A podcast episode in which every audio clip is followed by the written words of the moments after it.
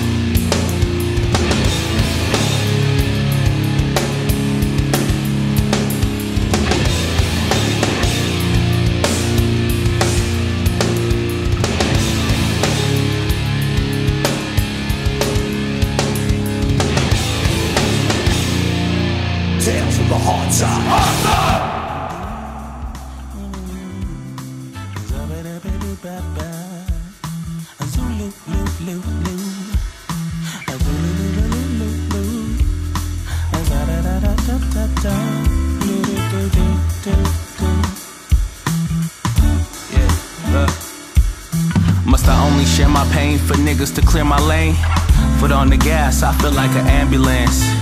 I got a flash for niggas to understand. I stayed down, now I have the upper hand. I watched my mother suffer, I'm burdened with breaking cycles. First time that that nigga touched her, I felt my hatred's arrival. The smarter force of change, some say it made me a psycho. I say it made me a soldier, I got the aim of a sniper. Hide my ghetto from the whites, not cause I'm embarrassed of. They just don't deserve my essence to use for their character, and turn around and treat me like I'm the caricature. Fuck you mean?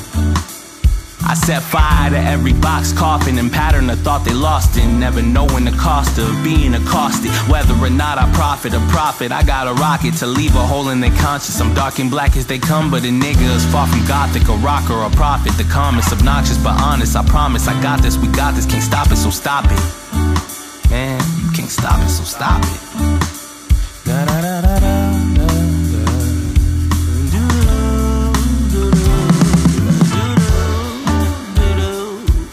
Yo, yo,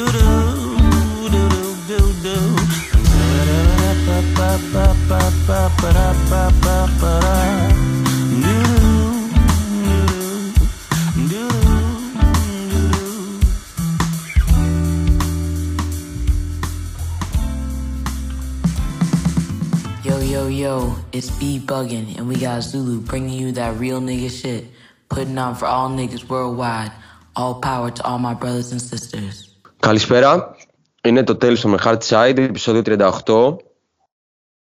38. Εγώ είμαι ο Θανάσης. Στην άλλη γραμμή του Skype είναι ο φίλος μου Αποστολής. Καλησπέρα παιδιά και από μένα. Σήμερα έχουμε πάλι τη χαρά να έχουμε μαζί μας το φίλο μας, το Γιάννη, το Λουκά. Καλησπέρα και από μένα. Θα σας πούμε σε λίγο τι ακριβώς πρόκειται να συμβεί σε αυτό το επεισόδιο. Πολλοί από εσάς το έχετε καταλάβει από τον τίτλο. Έχουμε ξανακάνει τέτοιου είδους επεισόδιο, οπότε όσοι μας παρακολουθούν πιστά έχουν ιδέα του τι πρόκειται να συμβεί σήμερα. Για όσους όμως μας ακούν πρώτη φορά, το Telson Hard Side είναι ένα επεισόδιο, ένα podcast μάλλον, με βασικούς αφηγητές. Συγγνώμη. Ένα podcast με πολλά επεισόδια. Αυτό. Με βασικούς αφηγητές εμένα και τον Αποστόλη, που σε κάθε επεισόδιο προσπαθούμε να εξερευνούμε είτε μία πόλη και τις εκάστοτε σκηνές της, από το hardcore, το punk, το oi και όλα τα παρακλάδια αυτών, είτε προσπαθούμε να αναλύουμε διάφορες κουλτούρες του δρόμου, όπως το hip hop, το graffiti και λοιπά. Ακριβώς. Επεισόδιο 38. Yes. Αν μας ακούτε αρχές Μαρτίου, 6 Μαρτίου λογικά. Σήμερα guest star εδώ ο Γιάννης Λουκάς. Να το κάνουμε λίγο πιο freestyle, να το πιο χαλαρά, να το... Έτσι μετά τις τελευταίες εξελίξεις και όλα αυτά που συμβαίνουν γύρω μας, απ' τη μία δεν υπήρχε πολύ διάθεση έτσι, να τα ανεβάσουμε το επεισόδιο την προηγούμενη εβδομάδα που είχαμε προγραμματίσει. Από την άλλη δεν κάτσαν και κάποιες συνεργασίες που είχαμε κλείσει, ξέρω, για τα επόμενα επεισόδια. με καλεσμένους και τα λοιπά, που θα τα δείτε στα επόμενα επεισόδια βασικά αυτά, θα δείτε τι έχουμε ετοιμάσει. Οπότε είπαμε να το κάνουμε λίγο πιο freestyle, λίγο πιο χαλαρό, να μιλήσουμε για την επικαιρότητα, για τη μουσική επικαιρότητα όσο μπορούμε και για την κοινωνικοπολιτική επικαιρότητα, να πούμε τις επερχόμενες συναυλίες και να παίξουμε και νέα μουσική, όπως και κάναμε με το πρώτο κομμάτι που ακούσατε πριν ακούσατε τις φωνές μας, που είναι από το Zulu, από το δίσκο New Tomorrow που κυκλοφόρησε τώρα πριν λίγες μέρες, και ακούσαμε ένα κομμάτι με τον τίτλο Why More Than This, που δεν αντιπροσωπεύει 100% τον ήχο των Zulu στο δίσκο, έτσι. Τι λέτε, δεν είναι hip-hop ο δίσκος, ούτε funk, αλλά έχει πάρα πολλά funk hip-hop στοιχεία και φτάνει μέχρι το fast hardcore και οριακά death metal, ξέρω εγώ, σε κάποια σημεία του. Γιάννη, θα πεις εσύ, θα πω εγώ. Πες εσύ πρώτος. Τη γνώμη σου για το δίσκο. Θα μιλήσω και εγώ μετά. Εγώ είμαι καλεσμένος, εντάξει, θα μιλήσω μετά. Μπήκα κατευθείαν στο δίσκο, μπορούμε να το... Και μετά δεν βιαζόμαστε να μιλήσουμε για το δίσκο. Αλλά... Εγώ αυτό που θα έλεγα έτσι κι αλλιώς είναι ότι τον έχω ακούσει 2 φορές μόνο, οπότε δεν έχω μεγάλη άποψη ακόμα. Εντάξει, είναι πολύ ωραίος, εννοείται. Αλλά ναι, ας τα πούμε μετά όλα. Εντάξει, τώρα τι να πρωτοπούμε για αυτά που έχουν συμβεί τις προηγούμενες μέρες στην Ελλάδα. Εντάξει. Τι να πρωτοποιείς, ναι, ισχύει. Μάλλον καλύτερα... Ναι. Δεν είμαστε, πώς το πω, εμείς που θα ενημερώσουμε τον κόσμο για το τι συμβαίνει. Σίγουρα το έχουν μάθει, έχετε μάθει όλοι τι έχει γίνει με το δυστύχημα στα Τέμπη. Και όλα έχουν ακολουθήσει με εδώ και κάποιες μέρες να γίνονται μαζικές διαδηλώσεις, έτσι, συγκρουσιακές και όλα στις μεγάλες πόλεις, από κόσμο, έτσι, που έχει, ξέρεις, έχει κάπως ξεχυλήσει η οργή και έχει βγει στο δρόμο και για αυτό το έγκλημα και για όλα όσα συμβαίνουν στη χώρα μας τα τελευταία χρόνια. Ο καθένας ξέρει τι να κάνει, οπότε δεν ξέρω τι άλλο μπορούμε να προσθέσουμε σε αυτό. Σίγουρα δύναμη τους συγγενείς και τους τραυματίες και στους φίλους τους, σε όλους και σε όσους αγωνίζονται και παλεύουν για ένα καλύτερο αύριο, ξέρω εγώ. Οπότε δύναμη αυτό, και ο καθένας κάνει ό,τι θέλει, ό,τι πιστεύει ότι πρέπει να κάνει βασικά. Είναι λίγο δύσκολο να μιλήσει γι' αυτό, δηλαδή δεν ξέρω τώρα για εσάς. Εγώ όποτε το σκέφτομαι και θέλω να μιλήσω και μου βγαίνει να μιλήσω βασικά με κάποιον γι' αυτό, έτσι μαγκώνω λίγο. Δεν ξέρω τι να πω. Δηλαδή είναι τόσα προφανή πράγματα που μπορείς να πεις και να αποδώσεις ευθύνες κτλ. Από την άλλη όμως λες, είναι και τα θύματα και οι συγγενείς τους, και εγώ προσωπικά προτιμάω να εστιάσω εκεί, ξέρεις, αυτό σκέφτομαι και μαγκώνω λίγο, δηλαδή κολλάω, πώς το λένε, δεν ξέρω τι να πω. Σίγουρα ότι είναι ωραίο να κάνεις πολιτική πάνω στο θάνατο. Προφανώς, ναι, εννοείται. Αλλά έχει πάρα πολλές πολιτικές προεκτάσεις όλο αυτό. Έχει πάρα πολλές, ναι. Πράγματα που βλέπουμε τώρα, δηλαδή, ξεμπροστιάζονται από τους δημοσιογράφους, τους δικαστές, εισαγγελείς, πολιτικούς, δηλαδή το έχουν πάει τώρα σε άλλο επίπεδο. Γενικά με όρους μαφίας, ξέρω εγώ, και εντάξει, όχι πώς το ξέραμε, απλά τώρα αυτό ήταν νομίζω η αφορμή και το ποτήρι που ξεχύλισε ίσως. Εντάξει, αυτό, δεν ξέρω. Ναι. Εμένα για πρώτη φορά με έχει επηρεάσει τόσο πολύ τέτοιο περιστατικό. Ίσως γιατί δεν υπήρχε όμοιό του στο παρελθόν, ίσως γιατί είναι πολύ συγκλονιστικό από την εικόνα μέχρι και την είδηση, δηλαδή από το μέγεθος. Αλλά εμένα προσωπικά δεν ξέρω, πρώτη φορά με επηρεάζει τόσο πολύ κάτι, να το σκέφτομαι δηλαδή. Που εντάξει, στην Ελλάδα έχουν γίνει και εγκλήματα και τραγωδίες άλλου είδους κλπ. Αλλά αυτό για κάποιο λόγο δεν ξέρω. Δεν ξεκολλάει. Ήταν αυτό που λες το ξαφνικό ότι. Οκ, εγώ σίγουρα δεν ήξερα προσωπικά όλο αυτό το background με το τι έπαιζε στον ΟΣΕ και τα λοιπά, που τους είχαν προειδοποιήσει, ας πούμε, για ατυχήματα. Δεν τα ήξερα αυτά εγώ προσωπικά. Πραγματικά δεν πίστευα ποτέ ότι μπορεί να γίνει ένα τόσο μεγάλο ατύχημα, ρε παιδί μου, στο τρένο. Δηλαδή το θεωρούσα πολύ ασφαλές το τρένο για να ταξιδέψει. Πιο ασφαλές μέσο λέγαμε ότι είναι το. Ναι. Και εντάξει, το τονίζω γιατί εντάξει, κάποιοι άλλοι μπορεί να ξέρανε ότι. Και να είχαν προειδοποιήσει όντως για τους κινδύνους που ελοχεύανε. Εγώ δεν είχα ιδέα. Και όταν είδα την είδηση, ρε φίλε, εντάξει, φρικά, ας πούμε. Ναι. Γιατί όταν είχε πρωτοσκάσει εκεί στις 12 το βράδυ κοντά, δεν λέγανε για νεκρούς στην αρχή. Όχι, όχι. Λέγανε μπορεί να υπάρχει και κανένας νεκρός. Υπάρχουν κάποιοι τραυματίες, ίσως ελάχιστοι, ας πούμε, και πάλι κακό είναι, αλλά. Ναι. Κανείς δεν περίμενε τέτοιο μέγεθος, ας πούμε, της καταστροφής και τόσο πολλά θύματα, ας πούμε. Ναι. Ήταν τρελό. Τις επόμενες μέρες, μέχρι και σήμερα, δηλαδή, όλοι μιλάνε γι' αυτό, ρε φίλε, πραγματικά.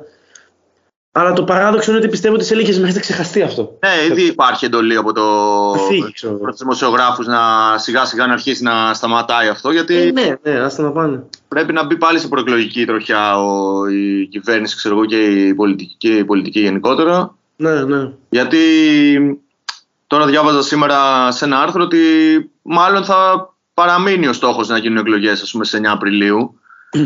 Ναι. Πράγμα που σημαίνει ότι πρέπει μέχρι.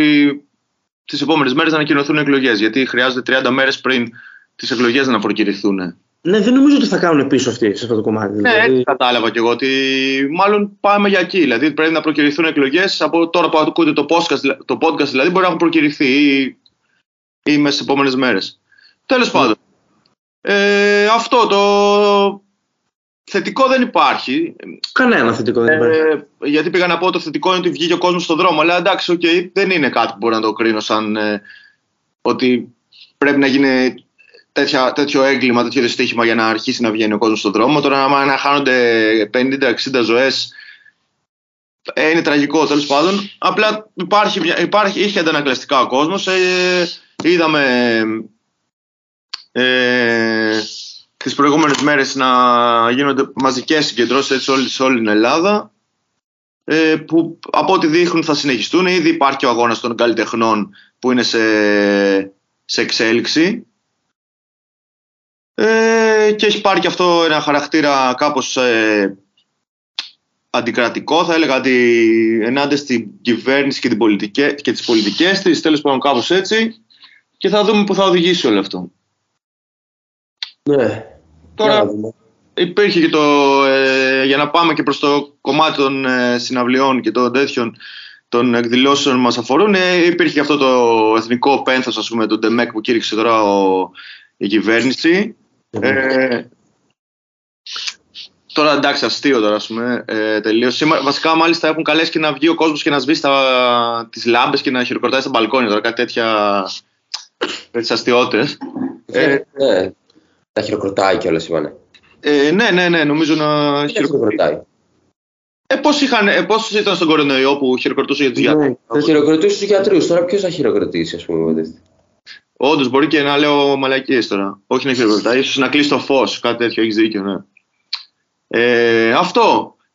Οπότε ακυρώθηκαν και πολλές συναυλίες. Για να περάσουμε στην ατζέντα έτσι που λέμε κάθε φορά.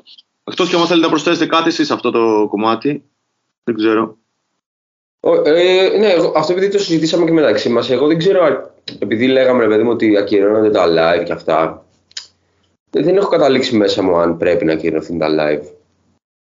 Ναι, κατάλαβα. Και εγώ, κοίτα, όλες οι εισαγωγικά εμπορικές, ας πούμε, συναυλίες ακυρώθηκαν. Όλα τα μαγαζιά άμυνα κλειστά, δηλαδή βλέπω και όχι μόνο για τις 3 μέρες και σήμερα, και σήμερα λέω, σήμερα που γράφουμε το podcast τέλος πάντων, και που είναι 4 Μαρτίου και αύριο έχουν ακυρωθεί.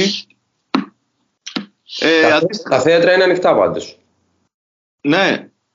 Νομίζω το τρίμερο πένθος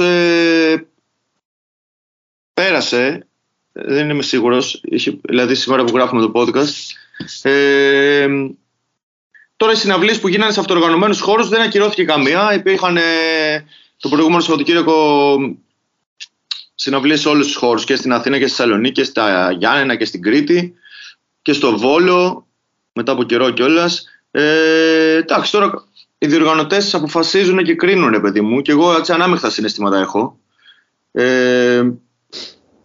Απ' τη μία και δεν θα είχα πολύ όρεξη να παίξω σε live και να περάσω καλά, ας το πούμε, και απ' την άλλη θεωρώ ότι και σαν χώρος, ο DIY χώρος έτσι που έχει υποτίθεται πολιτικές προεκτάσεις, θα έπρεπε αντί για να γίνουν συναυλίες να καλέσουν σε μαζικές διαδηλώσεις όλοι στους δρόμους της διαδηλώσεις. Δηλαδή, χθες το βράδυ γινόταν συναυλίες και μέχρι αργά το βράδυ υπήρχαν επεισόδια, ξέρω εγώ, και συγκρούσεις, ξέρω εγώ. Είναι λίγο κάπως, δεν μου κάθεται καλά, αλλά απ' την άλλη κατανοώ ότι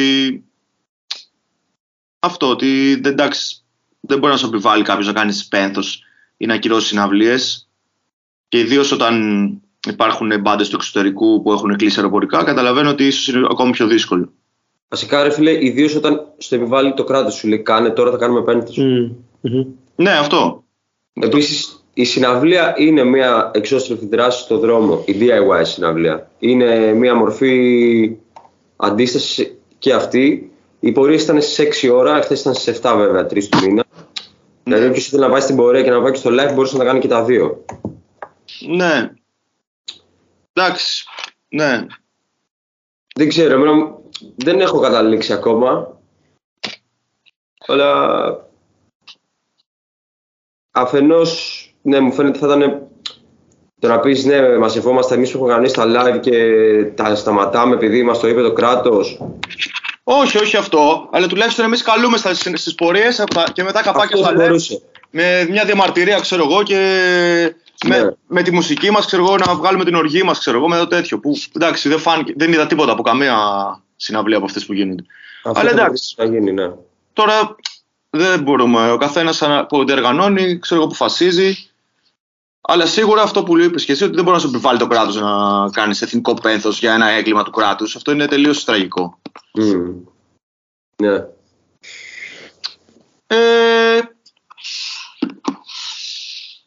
Άμα θέλετε, λέμε τις επόμενες συναυλίες που έχουμε.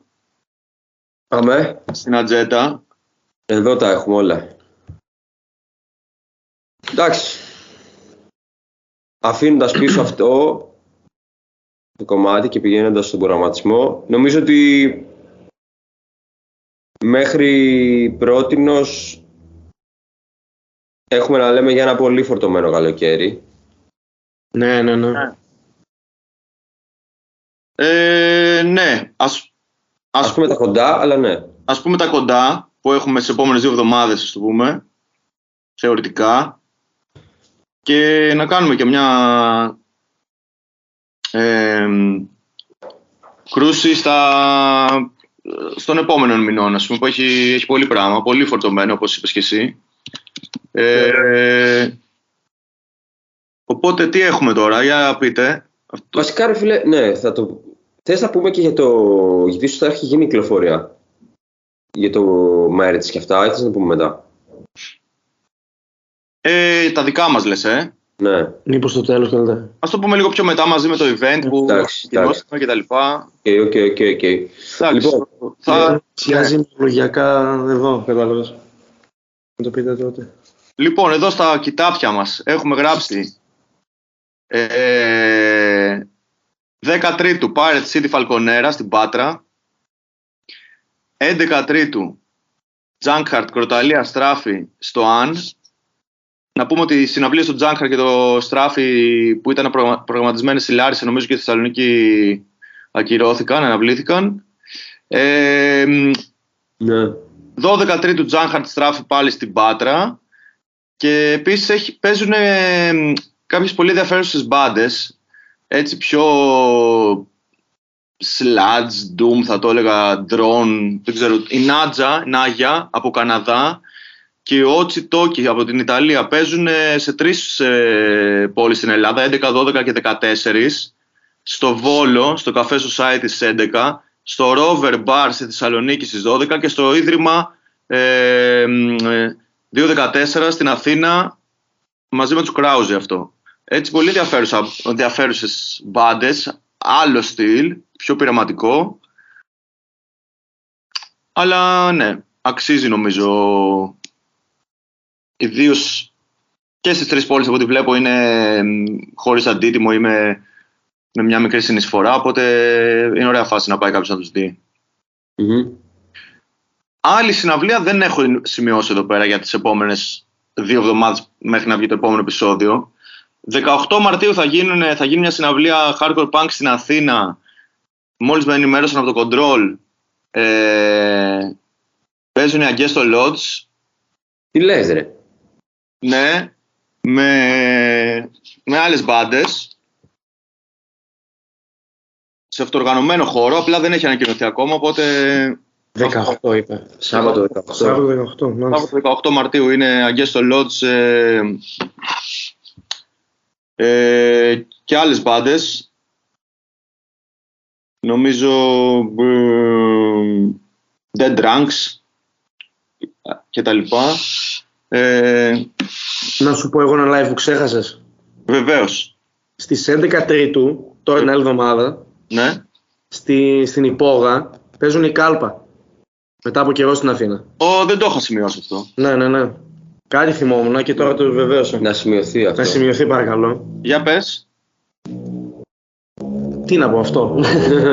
Αυτό δεν έχω κάτι άλλο. Πόσες παίζουνε. Τι φάση. Δεν έχω δει κάποια φίσα. Δηλαδή είχαν βγάλει αυτή μια δικιά τους με τις ημερομηνίες που κάνανε σαν mini tour, ας πούμε, στην Ελλάδα και έχουν και απλά και 11 Τρίτου σημειωμένους στην Αθήνα. Okay. Δεν ξέρω και σε πω τώρα και τέτοια.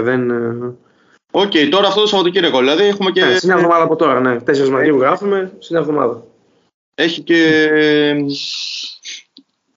και Κάλπα. Μετά από καιρό. Παίξαν και αυτοί κάποιες συναυλίες και στα Γιάννενα. Ναι, παίξαν Κραβίτσα, Θεσσαλονίκη, Γιάννενα και σήμερα παίζουν στην Πάτρα 4 Μαρτίου. Σήμερα. Ωραία. Εσείς που θα ακούτε το podcast δεν θα το έχετε προλάβει. Δεν θα έχετε πάει. Όπως είχαμε πει και την άλλη φορά, όσοι πήγατε, ελπίζουμε να περάσετε καλά. Και μετά έχουμε, για πείτε, τι άλλο, ξεχάσαμε καμία συναυλία? Για Μάρτιο όχι. Νομίζω πως όχι. Δεν νομίζω να έχει κάτι άλλο το Μάρτιο, αλλά και εντάξει πολλά που είναι πιο DIY ανακοινώνονται τελευταία στιγμή κάποια. Στις συναυλίες που είπαμε πριν που έγιναν, που κάναμε αναφορά, η μία μπάντα ήταν η Hiatus, πώς προφέρεται. Πολύ, εντάξει τώρα που γράφουμε το podcast, χθες, σήμερα και...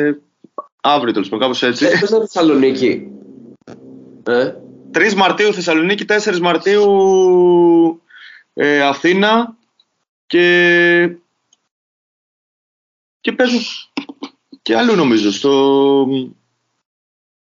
Όλοι παίζουν ρε παιδιά. Αποκλείεται ρε. Πάρα πολύ καλή μπάντα, έτσι, ιστορική μπάντα από Βέλγιο.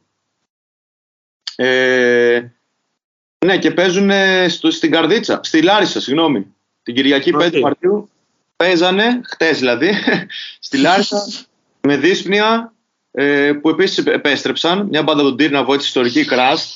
Ναι, ισχύει. Επέστρεψαν μια σειρά συναυλιών και ανακοίνωσαν και μια μάλιστα περιοδεία στην Ευρώπη με τους Μορμό, με τους οποίους μοιράζονται. Έχουν κοινά μέλη. Σχεδόν όλα τα μέλη νομίζω είναι. Σίγουρα οι 3 νομίζω είναι στους... Αυτό εγώ τους 3 θυμάμαι νομίζω. Μπορεί να και λάθος. Και κάνα μια σειρά από συναυλίες και αυτοί και όπως αυτό με το tour που ετοιμάζουν τέλη Μαρτίου, 22 Μαρτίου με 1η Απριλίου. Έχουν ένα tour στην Ευρώπη, κυρίως Βαλκάνια, αλλά και Γερμανία βλέπω και Πράγα κτλ. Τσεχία κτλ. Αυτή η Hiatus ήταν πολύ σημαντική η μπάντα, έτσι, ιστορική. Εγώ τα βίντεο χθες από Θεσσαλονίκη, φίλε, πρέπει να είναι χαμός. Ναι. Είναι ειδικά και στη Θεσσαλονίκη που αυτός ο ήχος είχε περισσότερη πέραση πάντα. Πού παίξε στη Θεσσαλονίκη? Σε μια καινούρια κατάληψη. Κατάλαβα, εντάξει. Δεν είναι καινούρια βασικά, σε ένα χώρο ο οποίος ήταν στεγαζόν το στέκι της προοδευτικής Τούμπας. Νομίζω έχει ανοίξει τώρα και λέγεται Noise Dysphoria. Η ομάδα που το τρέχει λέγεται Noise Dysphoria και γίνονται συναυλίες τώρα τελευταία. Αυτά. Τώρα μετά έχουμε τον Απρίλιο. Έχουμε 3 συναυλίες Sensor Sound Final Days σε Αθήνα, Θεσσαλονίκη και Γιάννενα. Χαμός το ίσιωμα. Γιάννενα στην Αντιβίωση, στη Θεσσαλονίκη Aggressive Varator και στην Αθήνα στον Bad Tooth. 6 Απριλίου είναι στην Αθήνα. Μετά έχουμε τους Exploited, μετά από λίγες μέρες. 11 στη Θεσσαλονίκη Απριλίου, έτσι, μεγάλη εβδομάδα, δεν είναι αυτό? Νομίζω πως ναι. Το πάθαμε στις 16 φέτος. Ναι. Το πάθαμε στις 16. 11 και 13 στην Αθήνα. 12 Απριλίου πάλι στην Αθήνα. Σφίνα. Πολύ καλό live, θα πω. Πολύ καλό live, ναι. Δυνατό. Δεν το περιμέναμε. Δυνατό live και θα έχει κόσμο. Βλέπω έχει αποκτήσει ήδη hype πολύ. Να δούμε για τα support. Εντάξει, ναι, εννοείται. Θα δούμε και τα support, αλλά κυρίως στην Γιοργάνς θα μαζέψουν κόσμο και από μόνοι τους, ρε παιδί μου, αλλά εννοείται. Θέλουμε ένα δυνατό. Θα είναι και αυτό κάπως ενωτικό live. Δηλαδή θα σκάσουν από... Ποιος θα ενώσει? Τι εννοείς? Θα σκάσουν από διάφορα παρακλάδια, παιδί μου, του κάτω κόσμου. Θα σκάσουν διάφορα. Οι Γιοργάνς ακούνε, ναι, και από hardcore θα σκάσουν και metal. Σαν Ignite θα είναι κάπως. Ήμο. Πιστεύω. Ναι. Έτσι αυτό το... Θα τσακωθούν ήμο με κάγκουρες. Φαντάζεσαι. Με γιαούρτια. 2008. Ωραία, εντάξει, στην Γιοργάνης πολύ ωραία. Ωραία, και εγώ άμα βόλευε λέει θα ερχόμουν. Στην Γιοργάνης ωραία μπάντα, τους είδα βασικά. Τους είδα τον Δεκέμβρη, οπότε με εννοώ Κτουλούζ. Δυνατή μπάντα, πολύ καλή ρε συνάδει τώρα η μπάντα. Είχε γίνει ένα θεματάκι εκεί με τη Ρωσία, αν θυμάστε. Όχι. Τι? Είχαν φάει ένα cancel, ακυρώθηκαν 3-4 συναυλίες τους. Είχε μιλήσει υπέρ της Ρωσίας, ρε παιδί μου, για τον πόλεμο. Αλήθεια, ο Μαν είναι κομμουνιστής, ναι, είναι κομμουνιστής ο Μαν. Το πήγε κάπως ενάντια στην Αμερική, ξέρεις, αντιαμερικανικά το είπε, που στηρίζει την Ουκρανία και κάπως το μπλέξει λίγο έτσι και βγήκε υπέρ της Ρωσίας και πάγαν cancel σε 3-4 live, νομίζω ούτε Αγγλία παίξανε, ούτε σε κάποια που ήταν να παίξουν τύπου Πολωνία και Τσεχία, νομίζω. Αυτός είναι έτσι, πώς το λένε, κάνει διάφορες δράσεις τέλος πάντων. Ναι. Okay. Είναι vegan, τέτοια φάση, straight edge νομίζω, vegan, ακτιβιστής και τα λοιπά. Όλο το πακέτο, Όλο το έχει. Αλλά η στολή, ναι. Μάτσα λάτε το πρωί από Starbucks και τέτοια. Bro, hardcore about style. Και είπε και στο live που τους είδα, βασικά είπε, κάπως το μάζεψε αυτό, ότι είμαστε εδώ ενωμένοι όλοι και από μικρό παιδί είχα όνειρο να βγω να κάνω περιοδίες και να ανταλλάσσω τις ιδέες μου, δεν θέλω να δεχωρίζω, ξέρεις, το είπε λίγο έτσι, το μάζεψε και όλο κομπλέ. Μια χαρά. Politics. Μια χαρά. Λοιπόν, έχουμε άλλο Ελλάδα. Βλέπω Bait με Oi Boys. Yes. Ναι. Όλες τις πόλεις, 9 live νομίζω, 8-9 live. Δεν ξέρω, παίζουν όλες τις πόλεις είναι μαζί ή οι Bait παίζουν και όχι? Μαζί. Χαμός, παίζουν 3 στην Κρήτη, έτσι. Αθήνα, Θεσσαλονίκη, Γιάννενα, Καρδίτσα. Καρδιτσάρα. Μόνο Βόλο δεν παίζουν. Καρδίτσα το Νέο Βερολίνο, παιδιά, να ξέρετε. Το λέμε εδώ και χρόνια. Μην γελάτε. Λοιπόν, δεν το λέω ειρωνικά, μην παρεξηγηθώ. Αλήθεια το λέω. Έχουν γίνει λαϊβάρες γενικά στην Καρδίτσα ανά τα χρόνια. Έχετε και τέκνο σκηνή? Βεβαίως. Εννοείται. Τι εννοείς? Να πούμε, επειδή περάσαμε στο Μάιο, ότι τον Απρίλιο έρχονται και οι Μπρούτους. Ναι, δεν το έχουμε σημειώσει. Εγώ δεν το έχω σημειώσει. Ναι. 28, 29, ναι. 29 Απριλίου και καπάκια 3 μέρες μετά τους Μπρούτους έχουμε Unsane. Επίσης πολύ... Σωστό, ναι. Πολύ σημαντική μπάντα. Τεράστια μπάντα. Yes. Πάρα πολύ ωραία μπάντα βασικά. Θα είναι ωραίο live. Στο Temple, η Unsane. Ναι. Πιστεύω ότι στο χρειάζεται ο χώρος, δηλαδή ηχητικά, θα είναι πολύ solid. Να σου πω κάτι. Πες μου. Δεν έχω πάει ποτέ στο Temple. Τι λες, μαλάκα? Ναι. Ακριβώς. Δεν έχω πάει στο Temple. Έχω πάει στο Pro Temple, δεν θυμάμαι πώς λεγόταν. Ένα μαγαζί που ήταν πριν το Temple, που κάνει κάποιες συναυλίες. Τον ίδιο χώρο εννοώ. Αλλά στο Temple, σαν Temple, δεν έχω πάει ποτέ. Απαράδεκτος. Όχι μωρέ, εντάξει. Απαράδεκτος. Bertin Raw έχει το Μάιο επίσης με Blame Kandinsky. Επίσης πολύ καλό live. Το εισιτήριο το έχουμε ακόμα κρατημένο. Κρατημένο εισιτήριο, ναι. Το περιμέναμε το Φλεβάρι, δεν έγινε ποτέ. Που δεν κατάλαβα ποτέ γιατί δεν έγινε εν τέλει. Δηλαδή, κάπως μπερδεύτηκα. Κάτι με τους Μπρούτους αυτοί. Δεν ξέρω τι πέφτει. Ένας από αυτούς είναι στους, όχι στους Μπρούτους. Ένας από το κρού είναι στο κρού των Μπρούτους και έπρεπε να φύγουν για τουρ και δεν είχαν έναν τεχνικό. Δεν κατάλαβα εγώ ακριβώς. Κάτι τέτοιο όμως έπαιξε. Νομίζω έπαιζε κιόλας. Έπαιζε. Νομίζω έπαιζα session κάπως έτσι. Του δόθηκε ευκαιρία να παίξει κάπως. Δεν ξέρω, drummer. Όχι, drummer είναι η κοπέλα. Drummer είναι η τύψη που τραγουδάει. Ναι. Τι άλλο, μετά θέλετε να πάμε και πιο κάτω. Converge βλέπω εδώ. Μην τα λες έτσι αυτά, ρε φίλε. Μην τα λες έτσι τώρα αυτά. Πάμε, εντάξει, ναι. Πάμε κανένα κεφαλικό. Μετά τον Ιούνιο έχει πολλά πράγματα. Μην τα λες αυτά έτσι. Έχει κάτι μπαντούλες τύπου Converge, Melvins. Βλέπω τέτοια. Μπαντούλες. Οκ. Ωραία. Λοιπόν, και ανακοινώθηκαν TSOL 27 Ιουλίου στο Αν, ίδια μέρα Wu-Tang Clan. Το release. Λες τη μαλάκα, τι είναι το Wu-Tang Clan. Έκανε και ρήμα τώρα, θελά του έτσι. Το Wu-Tang Clan τι είναι, ρε φίλε. Τίποτα, δεν αξίζει, ξέρω. Δίλημα. Ασέβαστη όλοι. Οπαδούς όλων των μουσικών ειδών, έτσι, του ακραίου ήχου τώρα, αν θα πάνε TSOL ή Wu-Tang Clan, έτσι. Διχασμός στη σκηνή. Ναι. Αυτά νομίζω από live και... Να πούμε ρε παιδί μου ότι και ένα tour που γίνεται στην Ευρώπη από ελληνική πάντα είναι το Πέμπτη Κάστα. Από 5 Μάη μέχρι 13 Μάη είναι στην κεντρική Ευρώπη, Γερμανία, Τσεχία κτλ. Το είχα δει εγώ αυτό προσωπικά. Το είχα δει εγώ. Okay.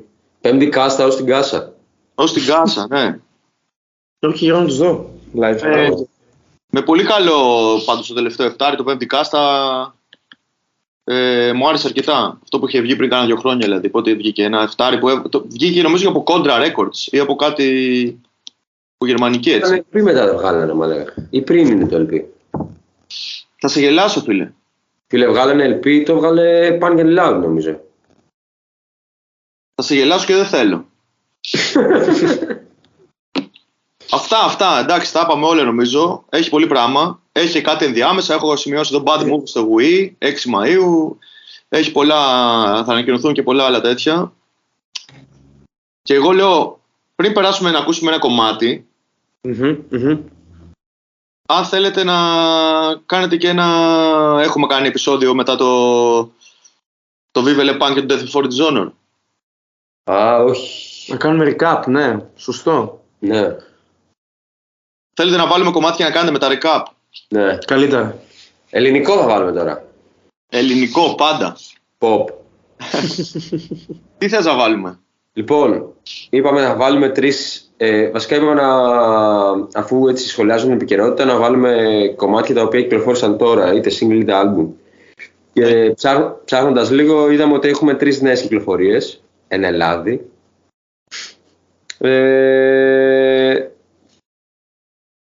Η μία εξ αυτών είναι η Deep Cut από η Ιωάννινα. Λοιπόν, οι οποίοι κυκλοφόρησαν, είχαν βγάλει ένα demo και τώρα κυκλοφόρησαν άλμπουμ. Καλά τα λέω. Ναι. Ναι. Ωραία, οπότε ας βάλουμε ένα κομμάτι από Deep Cut που τους είδαμε και πρόσφατα στο Ίδρυμα. Να βάλουμε έτσι ένα μικρούλι, βασικά όλα σχετικά μικρά είναι, του λεπτού. Να βάλουμε το Εκόλ.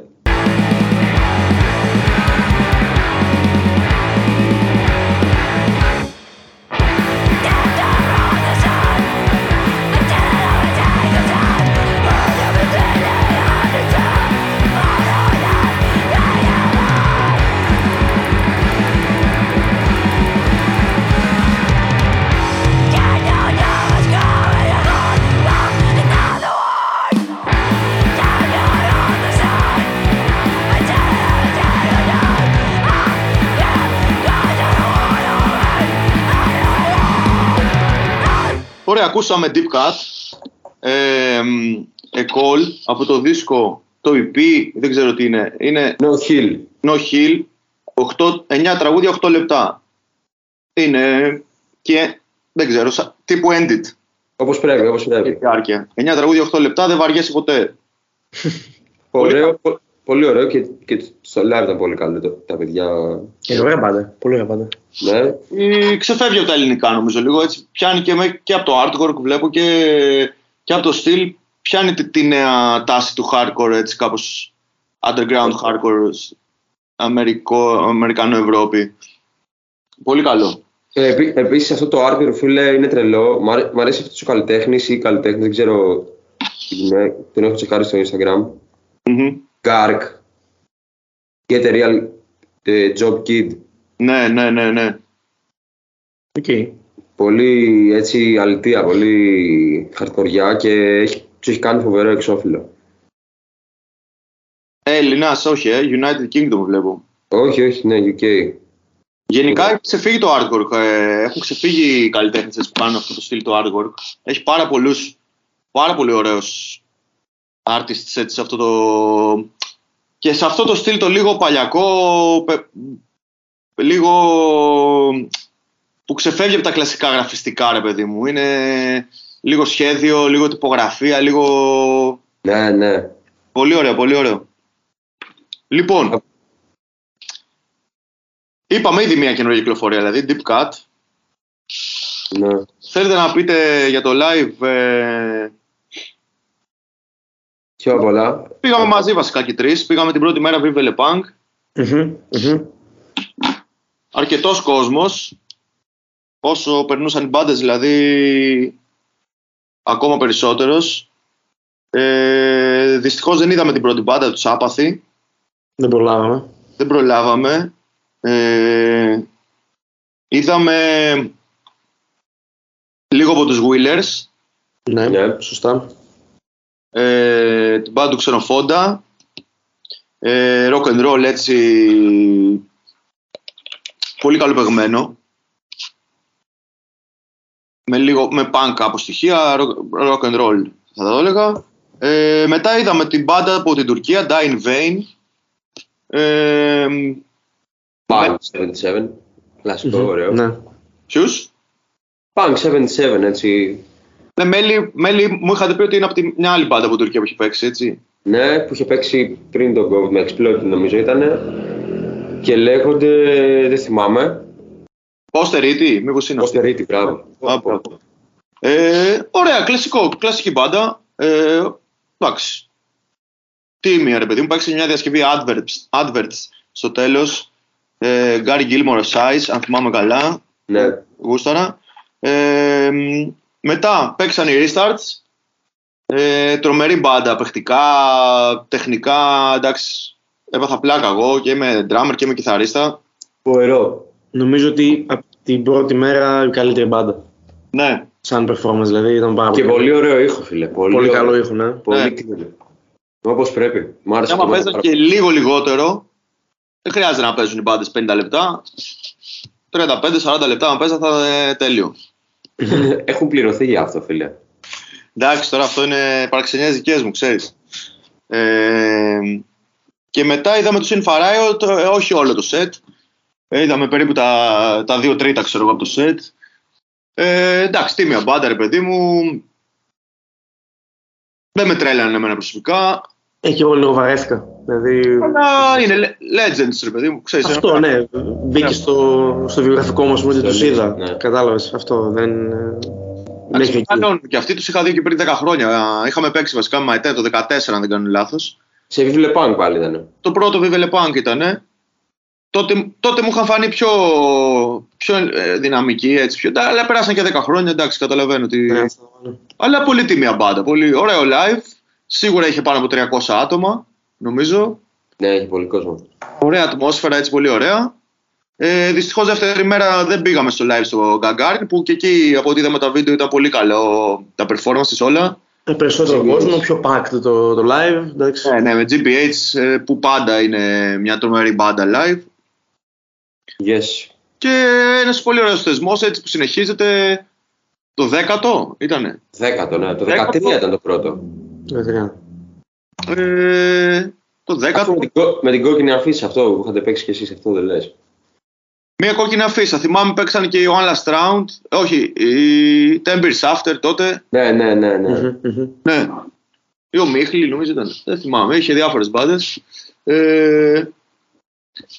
Οπότε καλή φάση ο θεσμός. Αυτό συνεχίζεται, γαμό, και περιμένουμε το επόμενο. Και εντάξει, ακολουθούν και άλλα live που γίνονται από Punk and Loud, όπως το Exploited. Και την επόμενη μέρα πήγαμε Dead Before Dishonor. Με πολύ συγκρατημένη σε φάση, πώς το πω, ήμασταν πολύ συγκρατημένοι για τη συμμετοχή του κόσμου και για το live. Δηλαδή εγώ περίμενα, ξέρεις, λίγο κόσμο και εντάξει, ένα OK live Κυριακή βράδυ που είχε περάσει διήμερο τώρα με full συναυλίες, είχε μπάλα, είχε Κυριακή ο άλλος τώρα, ξέρεις, με hangover 2 μέρες, είχε χάσει όλα τα λεφτά του, ξέρω εγώ, μέσα στο Σαββατοκύριακο. Ήταν και τσικνοπέμπτη, διπέμπτη, ήταν όλο τρίμερο φωτιά, τέλος πάντων. Και πάμε και σκάει, εντάξει, οδοστρωτήρας η Death for Dishonor. Απίστευτης στο live, απίστευτη στο live. Αρκετός, δηλαδή. Πάρα πολλοί κόσμος για τα δεδομένα, όλα αυτά που είπα, και για την μπάντα, ρε παιδί μου, που είναι μια μπάντα, εντάξει, τα ακούει όλος ο κόσμος, ξέρω που ακούει hardcore. Πάρα πολλοί κόσμος, αρκετός κόσμος και ο δοσορτήρας. Πάρα πολύ καλή και καλά άτομα και παίξαν πάρα πολύ καλά. Οι προβλέψεις πέσαν έξω, ευτυχώς. Αρκετά έξω, όπως λες, ευτυχώς. Ναι. Μακάρι να, δηλαδή, πάντα τέτοια, να βλέπουμε τέτοια live, να περνάμε καλά. Περάσαμε κι εμείς όλοι ωραία, σαν παρέα που ήμασταν εκεί. Και πολύ καλή φάση. Και στη Λάρισα που ήμουν εγώ την επόμενη μέρα, παίξαν και στη Λάρισα, επίσης σε μια έτσι πολύ καλή συναυλία, με αρκετό κόσμο πάλι, σίγουρα όχι σαν το αν, αλλά και εκεί πέσαν έξω προβλέψεις από κόσμο, είχε αρκετό κόσμο, είχε σίγουρα, δεν ξέρω αριθμό τώρα ακριβώς, σίγουρα ήταν σχεδόν γεμάτο έτσι, το Skyland, το βλέπεις ψηλό γεμάτο τέλος πάντων. Πολύ, πολύ ωραία vibes και εκεί, πολύ ωραίο live. Και μακάρι να γίνονται τέτοια συνέχεια. Ας πούμε και στην επαρχία. Καλή φάση που έγινε και στην επαρχία και να γίνει και άλλο στην επαρχία. Υπήρχε κόσμος από άλλες πόλεις, από Λάρισα, Τρίκαλα, Καρδίτσα. Μπα από Καρδίτσα παίζει να μην ήταν. Τέτοιο. Είχανε τις προετοιμασίες για το Καθολικό Πάσχα, γιατί είναι το μικρό Βερολίνο. Το νέο είπα. Α, το νέο. Μικρό, το νέο είπα. Λοιπόν. Ναι, σωστά. Ποια Αθήνα τώρα και. Μαλάκα, από τη μέρα που ήρθες στην Αθήνα, είσαι μαλάκα άλλος άνθρωπος, πιστεύω. Αυτή η πόλη σου είχε ανανεώσει πάρα πολύ. Το έχουν γράψει και στα τραγούδια για μένα. Αθελά τους, βέβαια. Για πες μας λίγο για Γιάννη Λουκά εδώ πέρα, πώς τα βλέπεις τα πράγματα στην Αθήνα. Κάτσε, ρε φίλε, podcast έχουμε τώρα, άσε τα δικά μου. Τίποτα, φίλε, εγώ πιστεύω ότι έχει κάνει level up. Πολύ καλά. Θέλω να βγάλω νέα σήμερα. Θέλω να βγάλουμε νέα από το podcast. Νέα. Και νέα πράγματα, έτσι, ανακοινώσεις, έτσι, κάτι θέλω να βάλω. Κοίτα, εμείς κάτι έχουμε ανακοινώσει θεωρητικά, αλλά είναι πολύ πρόημο. Λοιπόν, θα πω κάτι όχι για μας, δεν ενδιαφέρει τον κόσμο πολύ για μας προσωπικά. Τι κάνουμε. Αλλά για μένα θες να πεις. Δεν είπα τίποτα. Είπα ότι ξέχει να ανανεώσει η πόλη αυτή. Okay. Λοιπόν, σήμερα, άσχετο με το hardcore, ανακοινώνει κομμάτι μαλάκα ο Κουρμένταλας στον FFC. Έλα, ρε. Ναι. Πού το έσαι. Μου το έστειλε ένας φίλος στο YouTube. Okay. Ότι και καλά έχει ανεβάσει, ξέρεις, ότι πώς το κάνουν αυτό τώρα. Reminder, ας πούμε. Μπράβο. Οκ. Okay. Αναμένουμε, δηλαδή. Ναι, το κομμάτι λέγεται «Ξυπνάτε, ξυπνά». Ωχ, Παναγία μου. Ναι. Και εγώ μόλις το είδα. Παναγία μου, λέει ο άλλος.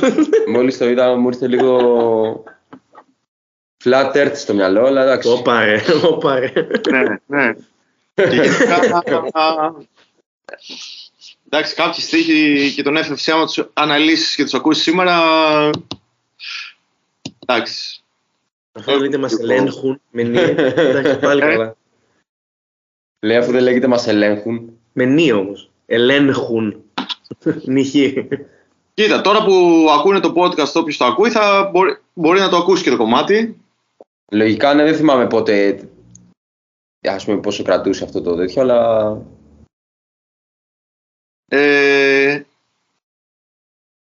Ξύπνα. Νομίζω είναι πάνω. Είναι ανεβασμένος. Όχι, δεν είναι ανεβασμένος, συγγνώμη. Είναι στους, ανεβαίνει 5 τρίτου, οπότε τώρα που ακούτε, ανεβαίνει 5 τρίτους σε 7 το απόγευμα. Οπότε τώρα που ακούτε, υπάρχει... Θα το μπορείτε να το ακούσετε. Αυτό έτσι από καινούρια φρέσκα νέα. Νομίζω ήρθε η ώρα να πούμε λίγο και για το merch και για το event. Βάλε ένα κομμάτι πρώτο.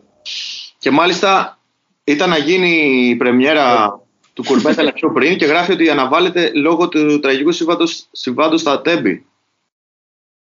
Όποιος περιμένει, δηλαδή πριν να... ήταν να ανέβει προχτές νομίζω. Τέλος πάντων. Λοιπόν, τι να βάλουμε κι άλλο κομμάτι, θέλω να περιλήσουμε για νέες κυκλοφορίες. Εγώ θέλω να πω γιατί, εγώ λέω να πούμε για το, λίγο για τα 2 χρόνια τέλος from Hard Side, φίλε. Ωραία, ας πούμε αυτό. 2 χρόνια τέλος from Hard Side, πότε συμπληρώνονται, το Μάρτιο? 19. 19 γράψαμε, 19 γράψαμε, 20 κυκλοφορήσαμε. Οκ. Okay. Ναι, και εγώ το λέω και πολύ γιατί τη Δευτέρα που θα κυκλοφορήσει το επεισόδιο θα βγει και ένα pre-order. Mm-hmm. Οπότε, ναι, θα βγάλουμε ένα μπλουζάκι για τα 2 χρόνια. Το σχέδιο αυτό που κυκλοφορήσαμε σε αυτοκόλλητο, πολύ πολλές το έχετε δει. Ναι. Θα είναι κοντομάνικο ή θα είναι και χούντι? Θα είναι κοντομάνικο. Okay. Για χούντι δεν έχουμε φροντίσει, είναι αλήθεια. Χρώματος. Άσπρου. Ωραία. Άσπρο με τριχρωμία. Μπαίνετε τώρα στο Instagram. Τώρα βασικά που ακούτε. Μπαίνετε και στο Instagram. Για τα επόμενα 10 λεπτά. Όσο μιλάω εσείς παραγγέλνετε. Παραγγέλνετε τώρα, χτυπήστε. TFTHS _podcast. Ναι. Ούτε big cartel ούτε τίποτα. Όποιος θέλει DM μόνος. Δεν έχουμε τίποτα. Ούτε Facebook. Ούτε email, όποιος θέλει email. Κυκλοφορούμε σε τριχρωμία μπρος πίσω, έτσι. Ναι. Σχέδιο Ars Punks. Ars Punks από το κανονικό Βερολίνο. Από το κανονικό, ναι, το original. Κρωσίας ερχόμενος Βερολίνο όμως χρόνια. Τύπομα Silk Bastards. Τύπομα, ναι, για πρώτη φορά Silk Bastards. Guild and Hammer, έτσι. Ναι. Ήθελα να ρωτήσω, το κάνετε και ένα Carhartt και ένα Champion, τίποτα τέτοιο, αλλά όχι. Στείλαμε στην Carhartt, αλλά... Τι σας είπανε? Δεν πολύ ψήθηκαν. Τι τους μαλάκες. Δεν ψινόμαστε κι εμείς. Μόνο καπέλα φοράμε Carhartt. Όχι μπλουζάκια. Ναι. Καπέλα είναι ευαίσθητο θέμα, μην σταμάτω. Αυτό, 2 χρόνια Tales from the Hard Side. 38 επεισόδια, 39 βασικά θα είναι στις 20 Μαρτίου, έτσι όπως το βλέπω. Καλή φάση. Ναι, και λογικά, αν όλα πάνε καλά, σε 1 μήνα περίπου και κάτι, βασικά σε 1 μήνα σχεδόν, ακριβώς, 5 Απρίλη, ετοιμάζουμε και event. Τετάρτη απόγευμα, βραδάκι, event Beans and Hops. Έχουμε ξανακάνει εκεί. Κατά 90% θα γίνει, ας πούμε. Ναι. Αλλά ας το πούμε, γιατί... Θα παίξει αφίσα τις επόμενες μέρες, εβδομάδες, απλά στόχετε στο μυαλό σας. Θα έχουμε και το merch εκεί, μουσικούλα, άλλα διάφορα, ό,τι έχουμε leftovers από merch και αυτοκόλλητα κτλ. Leftovers από merch δεν έχουμε γενικά, μην τάσεις. Δεν έχει μείνει τίποτα. Αυτά. Ανυπομονούμε, ναι, καλή φάση θα είναι αυτό. Το σχεδιάκι πάντως αυτό που θα κάνετε μπλούζα είναι ωραίο και για καπέλα, που είπες καπέλα. Αν το σκεφτείτε κάπως. Κάτσε λίγο να στείλω ένα μήνυμα στο χορηγό. Παιδί μου, κατάλαβες πως το λέω, είναι ωραίο. Είναι ωραίο. Αξίζει να γίνεις σαν καπέλα. Είναι μεγάλο όμως ρε μπρο το σχέδιο αυτό. Εντάξει ρε φίλε, υπάρχει και σμίκανση, ξέρω εγώ. Καλά, δεν είναι πολύ μεγαλύτερο από το δικό σου το WAC αυτό το καπέλο. Δηλαδή, αν κάνετε κάτι αντίστοιχο, ας πούμε, Κόκκινο ομάδα, ας πούμε. Εντάξει, το έχω ξαναδεί κόκκινο ομάδα. Σε καπέλο. Κόκκινο καπέλο, μαύρο τύπομα. Φαντάζεσαι. Power trip. Το μαύρο κόκκινο είναι power trip. Α, κόκκινο καπέλο, μαύρο τύπομα. Αυτός είπε ο Αποστόλης. Εντάξει, αυτό είναι λίγο άστο. Αυτό μόνο εσύ θα το φοράγε. Ξέρω Σικαγομπούλους, ξέρω κάτι τέτοιο. Μόνο εσύ θα το φοράγε. Ούτε καν. Αυτό. Θα το δούμε για το καπέλο. Πάντως. Είναι ωραίο σχέδιο. Ναι. Γενικά το άσπαστο σχέδιο. Και τα αυτοκόλλητα τα έχουν σπάσει. Βγήκανε. Πολύ καλά και τα αυτοκόλλητα, ναι. Έχει γεμίσει η Αθήνα αυτοκόλλητα, μπορώ να πω. Αλήθεια. Ναι, τι έχω δει αρκετά. Έχεις δει. Εγώ δεν έχω δει. Πρέπει να εμένα στα μάτια να το ψηρίσανε. Ή το πήρε ο αέρας, αν τα δει, δεν ξέρω. Αλήθεια. Το ψηρίσανε, αλλά ποιο άλλο. Πολύ θέλω να το ψηρίσανε. Εγώ έχω βάλει και εδώ και στο Leiden χθες που πήγα στην αυλία, όπως σας είπα, έβαλα. Βάζω που βρω. Σας ψάχνουμε στο Leiden. Και λοιπόν αυτά. Αυτά για το event. Πάμε στο κομμάτι για να πούμε και λίγο μετά για τις νέες κυκλοφορίες. Ωραία, λοιπόν. Σε τι το κομμάτι τώρα. Έτσι. Ναι. Πάμε Big Love. Μόλις κυκλοφόρησε full ο δίσκος Consume Me. Revelation Records. Rev Up. Ναι. Ακούσαμε το κομμάτι, εντάξει, πατάρα, τρομερός δίσκος για μένα. Ήδη στα top, και όπως και ο Zulu που βάλαμε πριν, και ο Big Love. 10 κομμάτια, 19 λεπτά και αυτό όπως πρέπει. Λοιπόν, μπορούμε να ακούσουμε το πρώτο κομμάτι του δίσκο, Artificial Peace.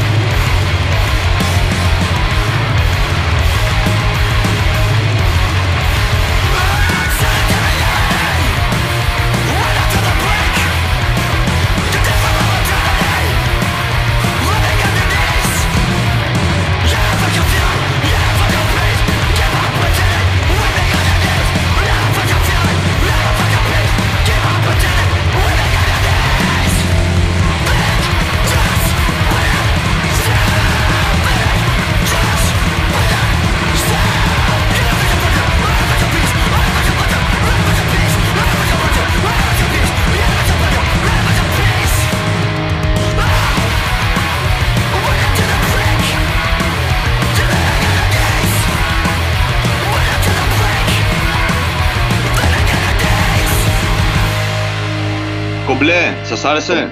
Κομπλέ. Εγώ αυτό που έχω να πω είναι ότι, φίλε, όλοι οι δίσκοι κυκλοφορούν για pre-order χωρίς να έχουν βγει να τους ακούσεις. Δεν είναι ακραίο.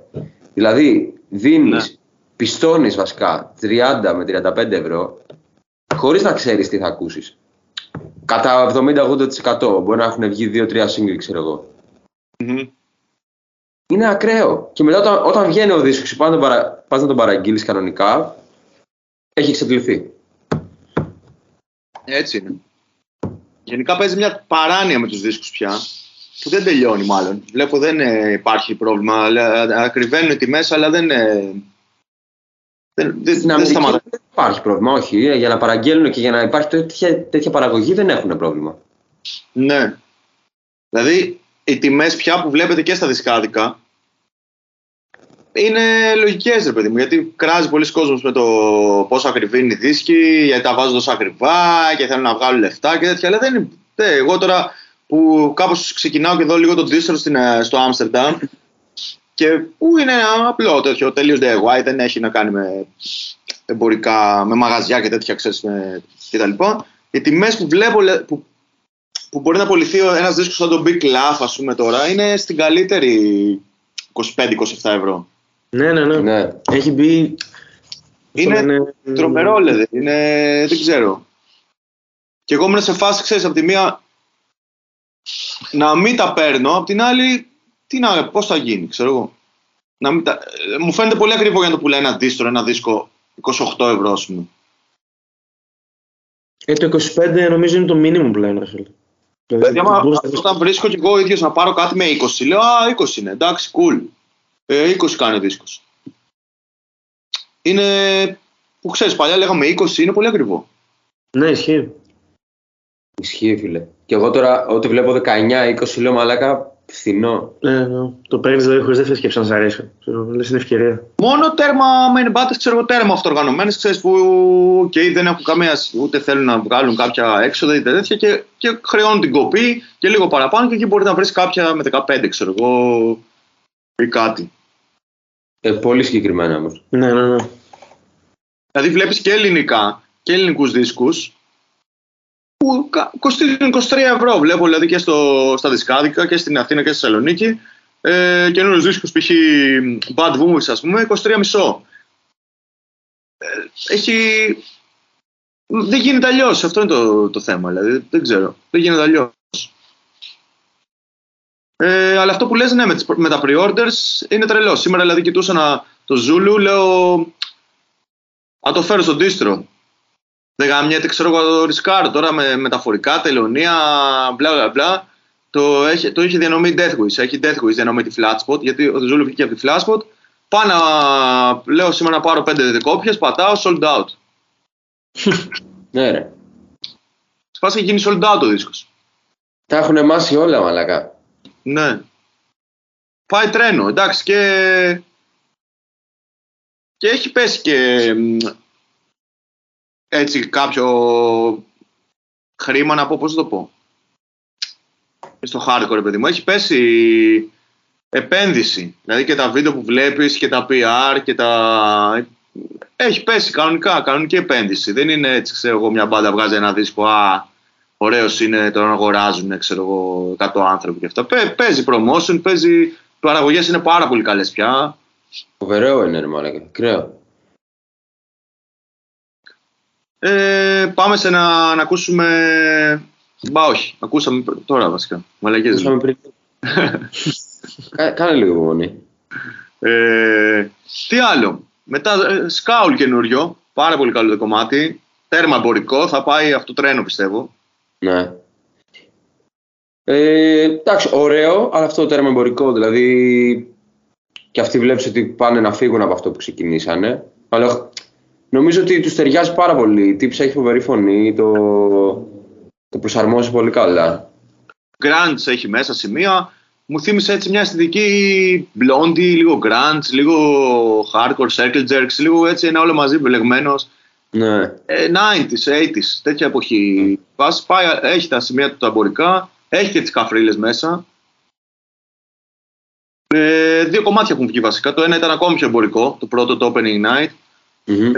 Αυτό το δεύτερο ήταν πιο κοντά στα Σκάουλ τα μονοπάτια. Και πολύ metal, ρε φίλε, πολύ metal. Αυτά που βγαίνουν τελευταία. Σκάουλ. Γενικά ναι, full, πολύ μεταλλικά όλα. Δηλαδή βλέπω εδώ τη λίστα που έχουμε. 2 στα 3, εντάξει, ίσως και είναι λίγο υπερβολικό, είναι αρκετά μεταλλικό. Έχει πολύ μεταλλικό, όπως είναι π.χ.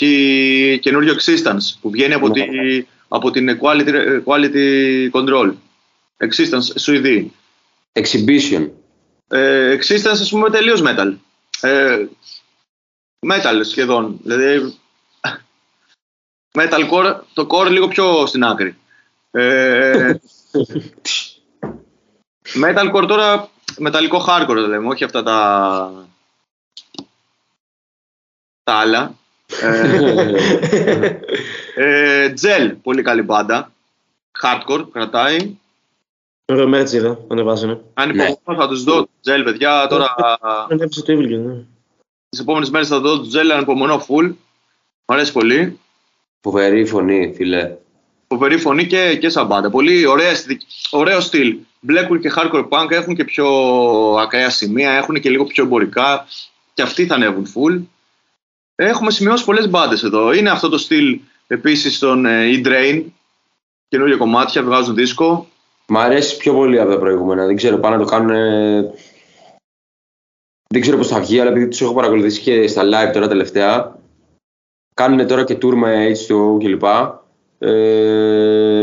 Ναι. Νομίζω ότι μ' αρέσουν ακόμα περισσότερο σε σχέση με παλιότερα. Ναι. Πολύ καλό γι' αυτό ήταν. Και άκουσα και το podcast του τραγουδιστή στον Tommy Morse την προηγούμενη εβδομάδα. Και γενικά φάνηκε αρκετά ενδιαφέρον τύπος. Παίζει και στους drummers του. Είναι drummers τους.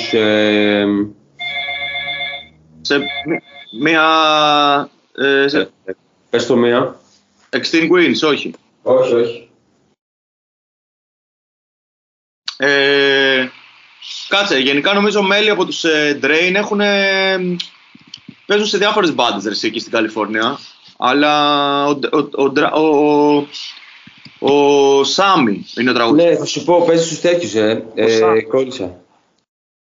Έλα, γνωστή μπάντα είναι και τους έχεις φέρει, όχι δεν έχεις φέρει.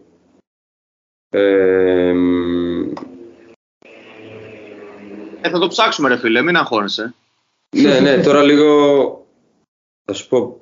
Discogs. Μπαίνω εγώ Discogs τώρα και θα σου πω. Γκάλτς. Ναι, ναι, παίζει Γκάλτς. Σάμι Κιαραμιτάρο. Ιταλό. Ιταλόφατσα είναι κι αυτός. Ιταλός. Ναι. Σαν τον Άντριο από Κομπάς και τον άλλον από Mindforce. Ιταλό. Mm-hmm. Είναι γεμάτη ρε φίλε πώς τη λένε. Η Αμερική. Ναι. Επίσης, και... παίζει μια μεγάλη σκηνή, έτσι λίγο πιο aggressive, underground, hardcore θα έλεγα, με πιο fast σημεία, όπως είναι η Brain Tourniquet, νέος δίσκος πολύ καλός, Wundman, επίσης πολύ καλός δίσκος, με μέλη Rival Mob κτλ. Βασικά Brain Tourniquet είναι ο δίσκος, δεν είχαν, ένα 7 είχαν βγάλει. Ναι. Η Big Laugh που βάλαμε, τους βάζεις και αυτούς κάπως κοντά. Planet on a Chain επίσης που βγήκε τώρα από Revelation, νομίζω και αυτούς βγήκε. Ναι, με μέλη TR Tap και τα λοιπά, τέτοιο πιο underground hardcore. Η Speed Plans, ένας δίσκος που μου άρεσε πάρα πολύ εμένα. Τσεκάρετε το, δηλαδή είναι πιο όμορφο και η παραγωγή και το στυλ. Physique που παίζουν πιο και αυτή deep beat μέσα. Mm-hmm. Είναι μια άλλη σκηνή αυτή έτσι. Αλλά πολύ καλή φάση και μπλέκεται και με όλες τις σκηνές βασικά μπλέκονται στην Αμερική. Βλέπεις μπάντες να παίζουν όλοι μαζί. Δεν έχει τώρα ξεχωριστές συναυλίες. Και μετά υπάρχει και αυτό το metal που λες, έχει πολύ metal. Ναι, είναι η... άλλη μια αγγλική μπάντα, Pest Control, που είναι σχεδόν thrash.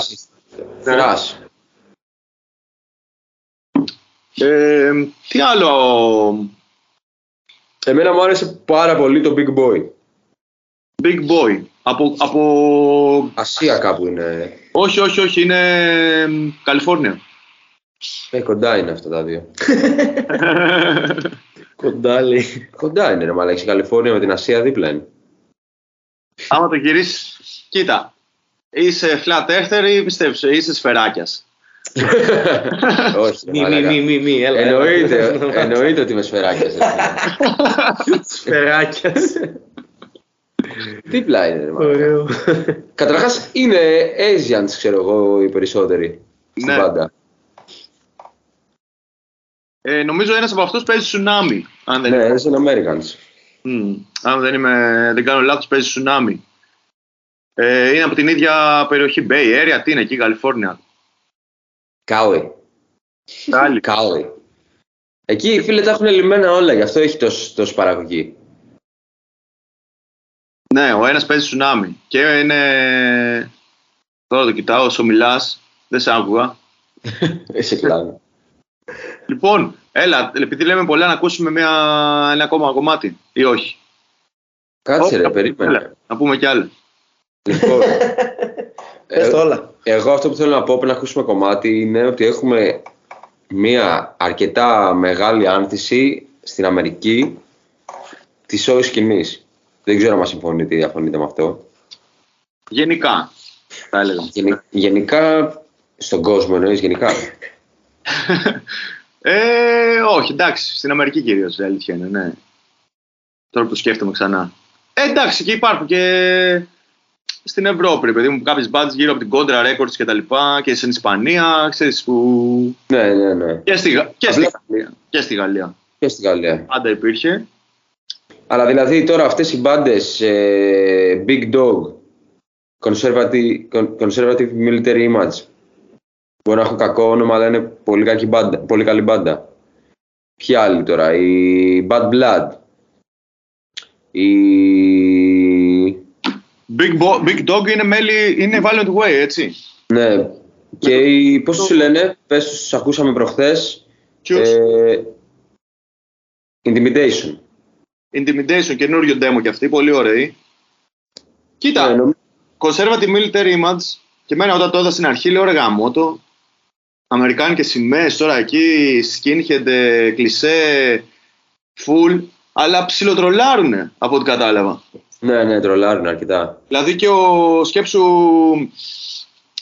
ο Μάρκο από Vitamin X που είχαμε στο προηγούμενο επεισόδιο, ναι. Λέει σε ψήνη να κανονίσουμε λέει, να βοηθήσω και εγώ να κάνουμε λέει, τους Conservative Military Image στο Άμστερνταμ. Και του λέω ρε φίλε τους τσέκαρες.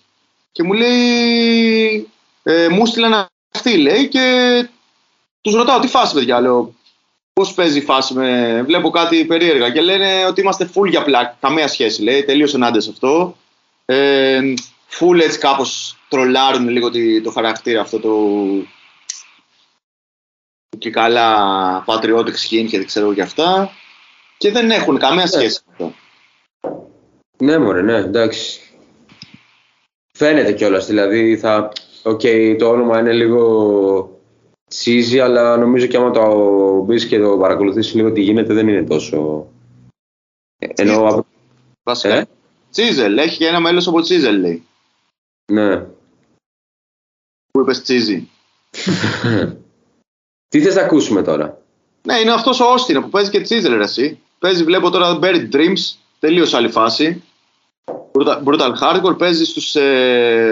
Root Awakening έπαιζε, επίστρομερη hardcore μπάντα από Βοστόνη, με Death Threat Split και τα λοιπά και έπαιζε και στους Skinhead.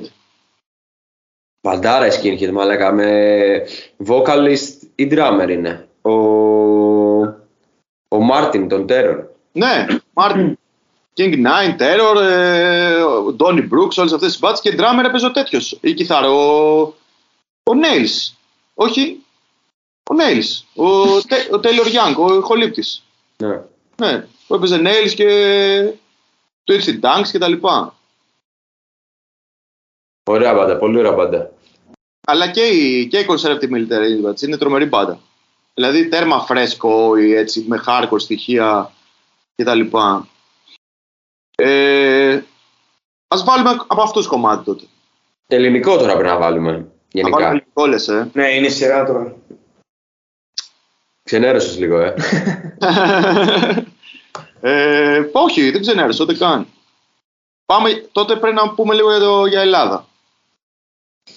Εντάξει, ας βάλουμε κομμάτι και θα πούμε μετά. Ωραία, καινούρια κυκλοφορία Nevertrust. Ναι. Πώς λέγεται ο δίσκος?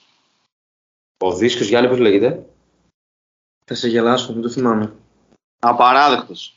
Ρε μαλάκης, τι δεν θυμάστε. Στη γωνία περιμένετε ρε μαλάκα. Δεν θυμάστε πως λέγεται ο δίσκος στον Nevertrust. Δεν θυμάμαι, τι να κάνω. Mortality Reigns.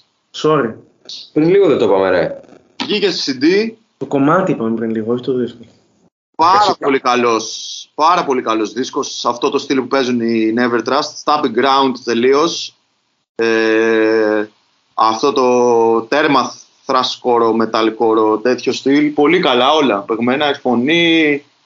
Όλα super. Και να ακούσουμε ένα Nevertrust. Stand on my ground από το Brutality Reigns.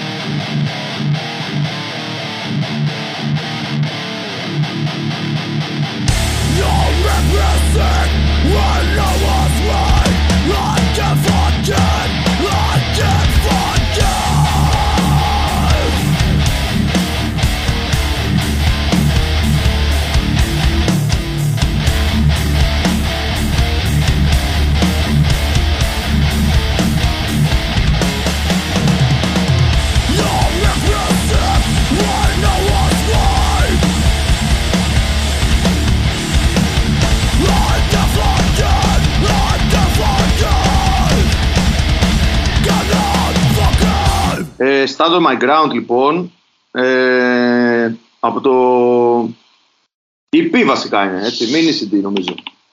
Δεν είναι full, είναι. 7 κομμάτια είναι, όχι, δεν είναι full. 7 κομμάτια πια μπορεί να είναι και full. Ναι, εντάξει. Δεν ξέρω τι, πια που βγαίνουν 12 inch με full length με 4 κομμάτια. Τα 7 τα λες σίγουρα, και οι Nevertheless είναι και μεγάλα τα τραγούδια τους. Μια μπάντα που παίζει έτσι συχνά. Έπαιζε τώρα και στην Κρήτη. Έπαιξε στο ίδρυμα, αυτό πήγα να πω. Και σήμερα 4 Μαρτίου που γράφουμε παίζουν στην Κρήτη, στο Α, στο Ηράκλειο. Μπάντα που κινείται κυρίως στους αυτοργανωμένους χώρους. Πια δεν τη βλέπεις σε μαγαζιά. Ναι. Εδώ και κάποια χρόνια. Αλλά παίζουν συχνά. Έχουν και μέλη από Malignant. Έχουν μπει νομίζω 2 άτομα από τους Malignant. Σωστά, ή ένας. 2 από Malignant. Ο φίλος μας ο Τσίο, να πούμε εδώ πέρα. Τραγουδιστής. Ναι. Ναι. Φοβερή, φοβερή. Πολύ καλό, πολύ καλό αυτό, εσύ. Πολύ καλό, πρέπει να τα ακούσει ο κόσμος, είναι πολύ καλό δισκάκι. Και εγώ ήθελα να πάω στο live, αλλά δούλευα, δεν μπορούσα να πάω στο ίδρυμα. Αλλά ελπίζω να τους δούμε σύντομα κάπου, να τους πετύχουμε. Ναι. Πρέπει να γίνει μια μεγάλη συναυλία με όλες τις hardcore bands. Σε Ελλάδα, σε νοτική. Φεστιβάλ, ας πούμε. Φεστιβάλ διήμερο. Θα χωρέσουνε σε 2 μέρες, ρε φίλε. Εντάξει, θα βάλουμε 8 και 9 και 9 μπάντες. Από 3 το μεσημέρι μέχρι το 12 το βράδυ. Καλά. Άρα τώρα all in μέσα, ντίστρο, να έχει vegan buffet, ξέρω εγώ, τα πάντα. Να γίνεται χαμός εκεί πέρα. Σαν το εξωτερικό, παζάρι απ' έξω. Θες να μιλήσουμε με τον Σταύρο τον Νιάρχο, να κάνουμε στο ξέφωτο. Photograph exhibition, να έχει τώρα, να γίνει χαμός, συζητήσεις, podcast μπορούμε να γράψουμε, live podcast, πώς γράφουν οι X του Grind και άλλοι. Οι Death Lords, αυτοί πώς λέγονται. Και X του Grind γράψα τώρα, είδα, κάπου πήγαν. Α, ναι, που κάνανε μάλλον, σωστό. Ναι, να γράψουμε live podcast. Την J-Sets ανάμεσα τώρα να γίνει σφαγή. Διήμερο. 9 πάντες. Νομίζω ότι αυτό είναι πολύ εφικτό να γίνει στην Ελλάδα. Εντάξει. Θέληση να υπάρχει.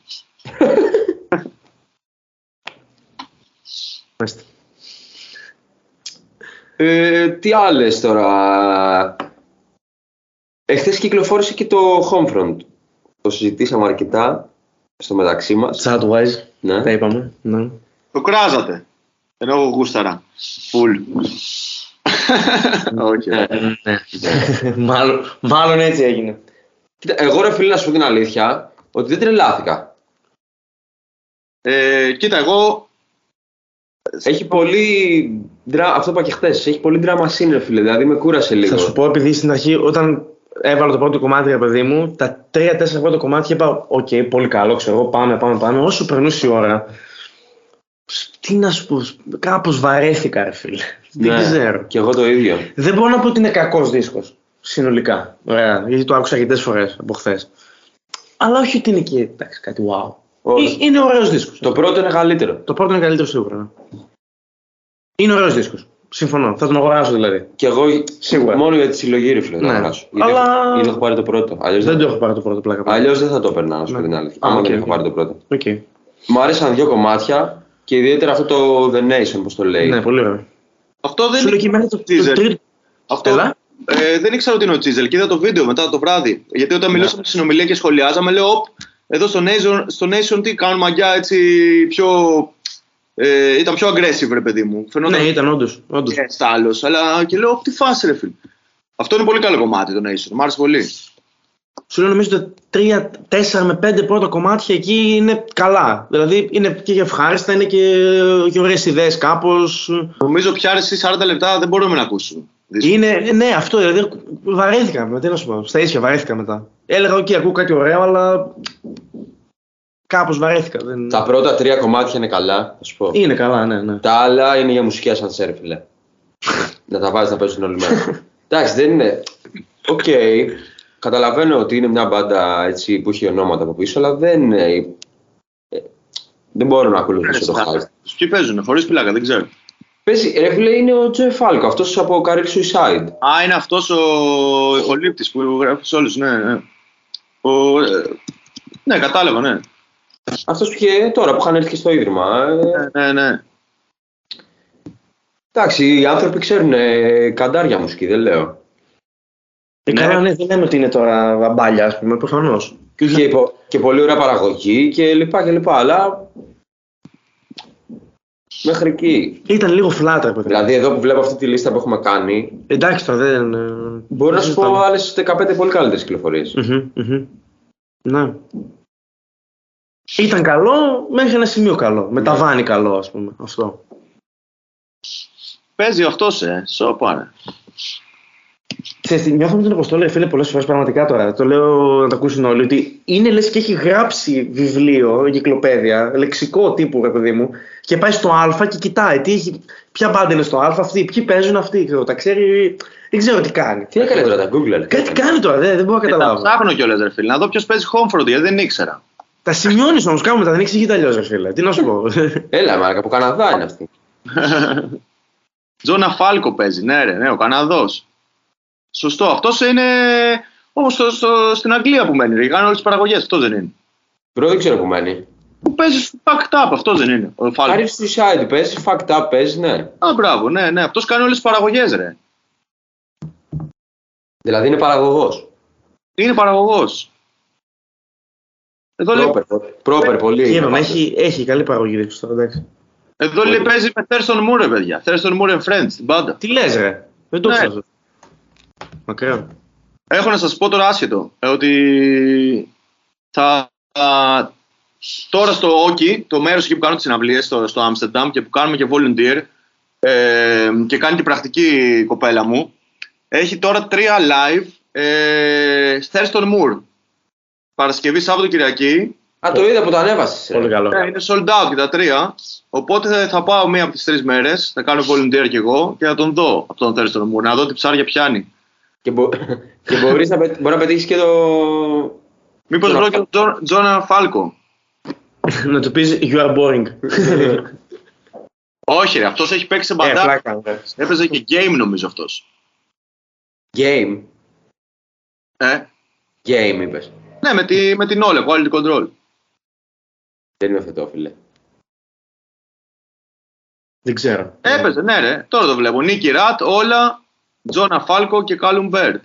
Στο game έπαιζε, κανονικά. Βάλει ο τριάξον. Βάλει ο τριάξον, παίζει ο άλλος. Ναι, οκ, τέλος πάντων. Αυτά. Τι λέγαμε τώρα για το Homefront. Εντάξει, τα είπαμε, δεν χρειάζεται κάτι άλλο. Άλλη κυκλοφορία που θέλετε να σχολιάσουμε. Παρακάτω. Λοιπόν, κάποια που σας έκανε πολύ αίσθηση, ας πούμε, ή καλή ή κακή. Κακή αίσθηση δεν έχω πάρει από καμία κυκλοφορία. Πες μας την αγαπημένη σου κυκλοφορία που έχεις πει είναι top 1. Top 1 αυτή τη στιγμή. Ναι, το πάμε.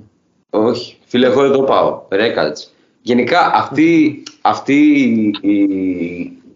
το collaboration Sim Records με DBNO Universe από Γερμανία και αυτά τα connections που έχουν γίνει με τις μπάντες που αναφέραμε και στις προηγούμενα επεισόδια, Echo Chamber,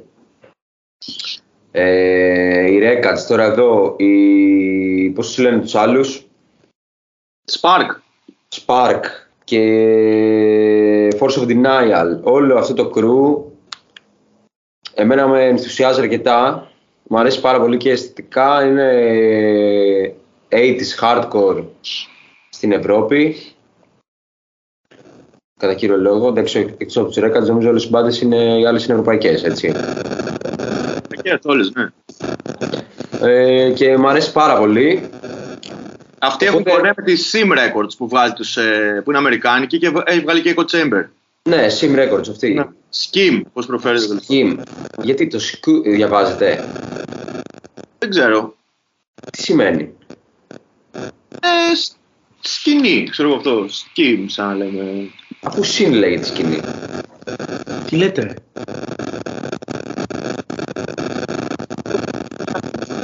Μην την μπερδέψεις τώρα, θα δείξεις λίγο. Ακούω κάποια παράστα, δεν ξέρω από πού προέρχονται. Από το υπόγειο. Τώρα άστε εδώ πέρα, από πού θα προέρχονται. Παιδιά, πώς γράφετε το Skim. Γράφετε Skim. S-C H-E-M-E. Το βάζω να το ακούσουμε. Όχι σκηνή, δεν σημαίνει σκηνή αυτό. Αυτό λέω, δεν σημαίνει σκηνή. Μισό λεπτό. Αυτό σημαίνει απάτη, παγαποδιά, πώς το λένε, κάτι τέτοιο. Σκήμ. Άκου λίγο, άκου λίγο, άκου λίγο. Ακούω. Σκι. Από μικρός. Σκι. Καλά μία.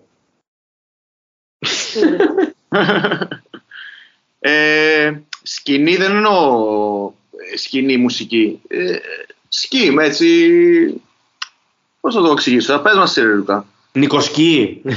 Δεν καταλαβαίνω, ρε φίλε. Ρε μαλάκα, όχι. Φανίδι που λένε στο θέατρο, αυτό εννοείς. Όχι τέτοια. Ότι έχει γίνει μια σκηνή. Μια. Α, crime scene, ας πούμε, λες αυτό.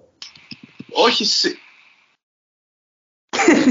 Το scheme είναι σαν σχέδιο, σαν. Είπα, απάτη είναι, ρε. Απάτη είναι το scheme. Αυτό, σκηνή, αυτό εννοώ. Όχι σκηνή, μουσική και σανίδι. Έχει γίνει φάση. Παρακαλώ, είμαστε ολάρι τώρα. Μα κορδεύει τώρα. Λοιπόν.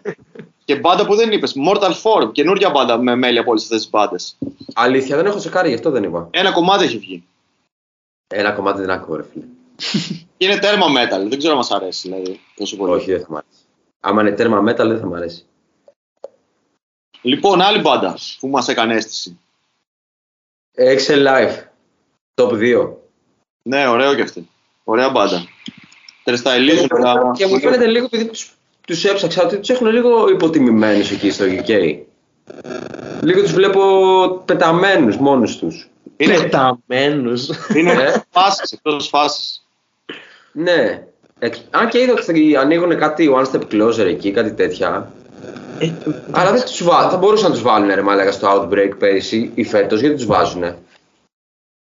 Ναι. Κάτσε να δούμε. Μπορεί να τους βάλουνε. Σιγά μην τους βάλουνε, ρε μάλακα, είναι κλίκα. Ναι, μάλακα γιατί, αλήθεια. Μπαντάρα είναι, φίλε, και ωραία κυκλοφορία.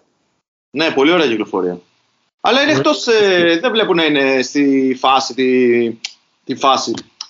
Με quality control, λαβίντα, όλα αυτά, static shock, δεν τους βλέπουν να παίζουν σε τις μπάντες μαζί. Όχι, είναι αισθητικό το κομμάτι δηλαδή.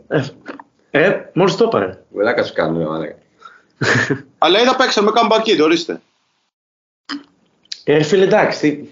Στο χωριό τους μάλλον, φίλε, στην πόλη τους εννοώ, στην περιοχή τους.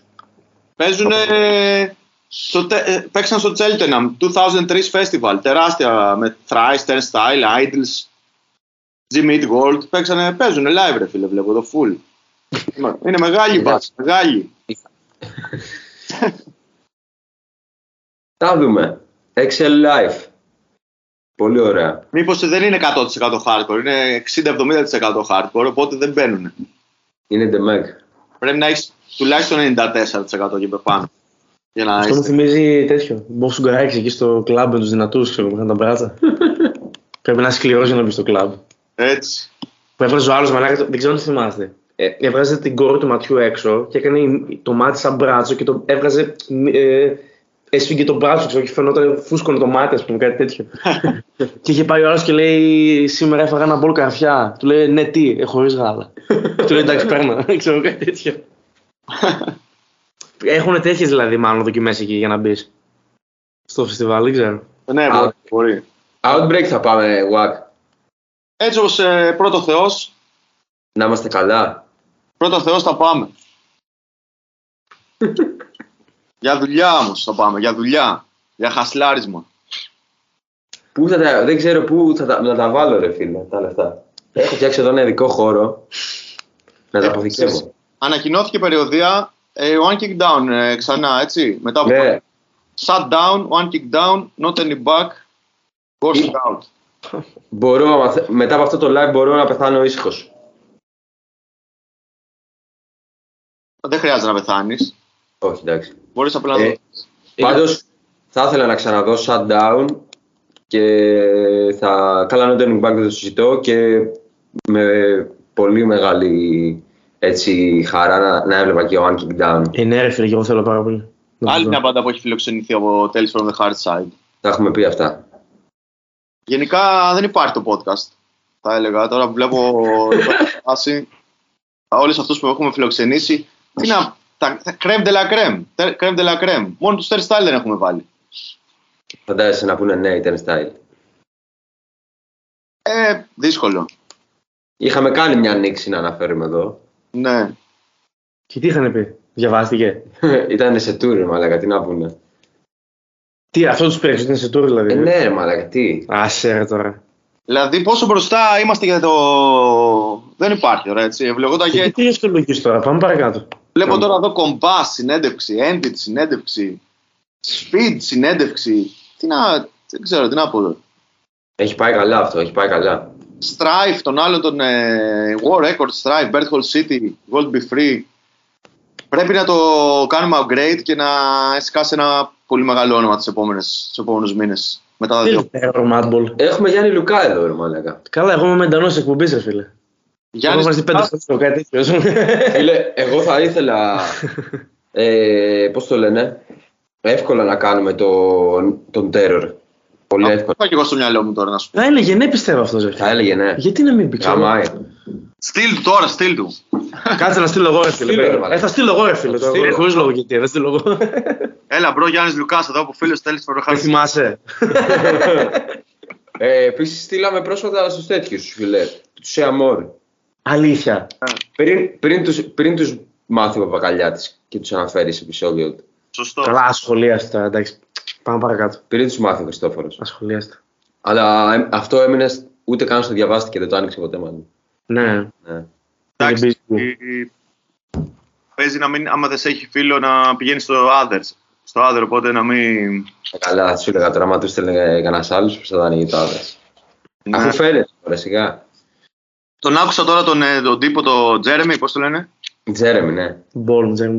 Τον είχαν και στη X του Grind, το βγάλανε σε μια γραμμή και επειδή ήταν αφιέρωμα για το post-hardcore, είχε 2 επεισόδια για το post-hardcore και ξέρεις, κάνα ανάλυση τώρα σε σχέση με το Wikipedia, τι λέει το Wikipedia post-hardcore. Και δεν πιστεύουν ότι αυτή είναι η πρώτη. Αυτό νομίζω. Ναι, το άκουσα. Το πρώτο επεισόδιο το άκουσα. Στο δεύτερο το βγάλανε, όχι το πρώτο. Το δεύτερο τώρα, πριν λίγες μέρες το βγάλανε. Αυτό σου κάνει και ένα δικό του podcast κάπου. Κάνει ακόμα. Κάνει ακόμα. Ναι. Ο Θανάσης το ακούει full το δικό του. Εγώ το άκουσα αρκετές φορές. Εντάξει, καλός τύπος φαίνεται. Καλός είναι. Είναι εντάξει, φλόρες σαν εμάς. Όχι, ρε, είναι. Πάντως είπαν. Και έξω του Grind λέγανε, ας πούμε, για τους Seamore. Hardcore band. Ναι. Ευθείαν είπανε, δεν είναι. This is a hardcore band. Τέλος. Δηλαδή. Άσχετα πώς παίζουν ακριβώς.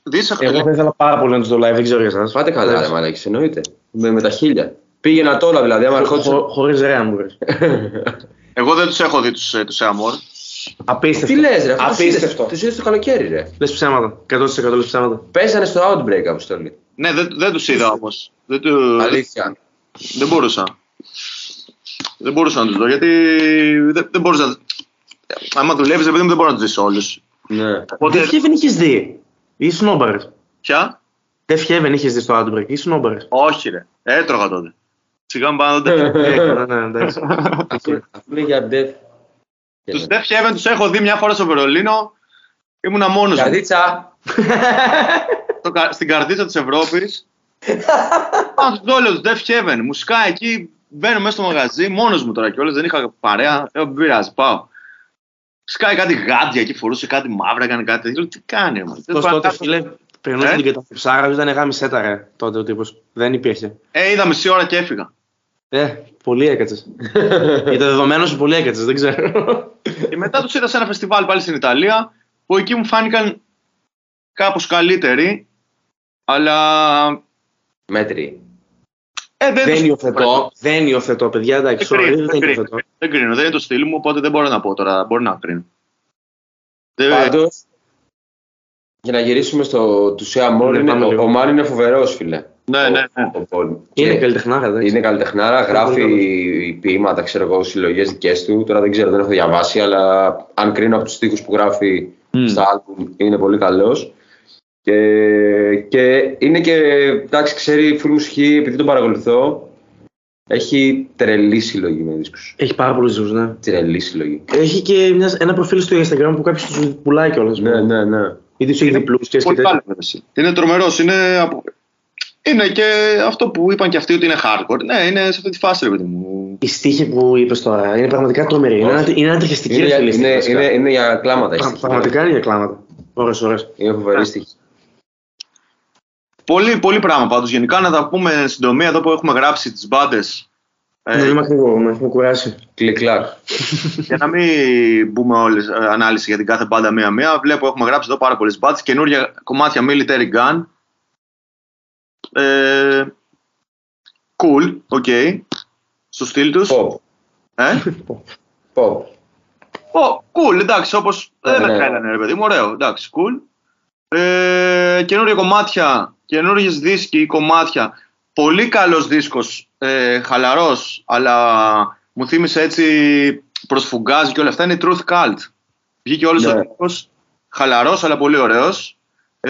Από Ευρώπη έχουμε καινούργιο κομμάτι Peace of Mind. Είχαμε κάνει και tour παλιά με το My Turn. Τέλειο, θα πέρασε απίστευτα. Καινούργιο κομμάτι, αυτοί συνεχίζουν, παίζουν full. Καινούργιο δισκάκι Thin Ice, Γερμανοί κι αυτοί, από Firewall Βιέννη.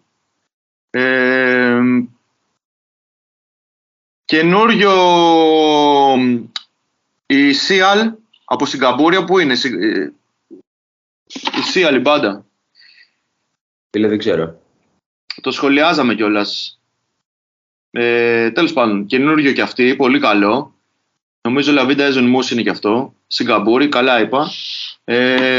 Καινούριο Year of the Knife, δεν με τρελαίνει, ξεφεύγει πολύ. Και το Judiciary και όλα αυτά, πολύ πάνε στο metal, αλλά όχι το metal που μου αρέσει εμένα προσωπικά. Πάει πιο μοντέρνο έτσι metal, πιο...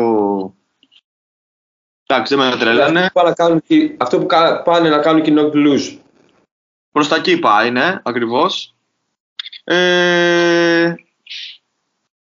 Heaven's Gate, μια μπάντα που μου έκανε εντύπωση, που είναι Municipal Waste, μέλη με Warthog. Έφερες το άλμπουμ αυτό, δεν το έφερες? Ναι, και drummer Cannibal Corpse. Ναι. Και παίζουν ένα στυλ έτσι, σαν όλα αυτά μπλεγμένα, ας το πούμε. Καλό αυτό. Πολύ καλό προς το πώς θα το πούμε η Μπελγκράδο. Αυτή μου άρεσε. Προς το πώς, αφού είναι ένα μαλάκα post, καραπόστ. Πώς θα το πω αυτό, ξέρω εγώ. Dark wave. Dark wave, cold wave. Το λες. Δεν ξέρω πώς λέγεται αυτό τέλος πάντων. Εμένα μου άρεσε πολύ αυτό και δεν τους ήξερα, δεν ήξερα την πάντα. Ωραία, αυτή από παλιά και... Δεν είχα τίποτα. Παίζουν χρόνια έτσι, είναι αυτή η φάση. Έχουν έρθει στην Ελλάδα, στην ΑΣΟΕ. Ναι. Μου το έλεγες, ναι. Δεν είχα ιδέα προσωπικά. Ναι, Βελγράδο. Και μετά... Εγώ πίσω, ωραίο ήταν αυτό το Collateral. Ναι, πολύ καλό κι αυτό. Δεν ξέρω από πού είναι. Εγώ δεν έχω αντλήσει πολλές πληροφορίες, αλλά πολύ ωραίο. Και το ανεβάζουνε full, δηλαδή είδα και Terror το κάνανε λίγος πάνω. Μάλλον είναι Αμερικάνοι, έτσι. Μάλλον. Ναι. Και μετά, Big Boy είπαμε. Ωραία Body Engage από Αυστραλία. Πολύ ωραία μπάντα. Australia. Yeah. Είναι αυτή και βγαίνουν και σε ευρωπαϊκή εταιρεία, δεν είναι αυτή? Όχι, Αυστραλιανή είναι, Last Ride. Last Ride, ναι. Last Ride είναι και με speed, έχει κολεγιά. Με speed, ναι. Πολύ ωραία μπάντα μετά, όχι. Intimidation την είπαμε, Lost Legion μου άρεσαν πολύ εμένα.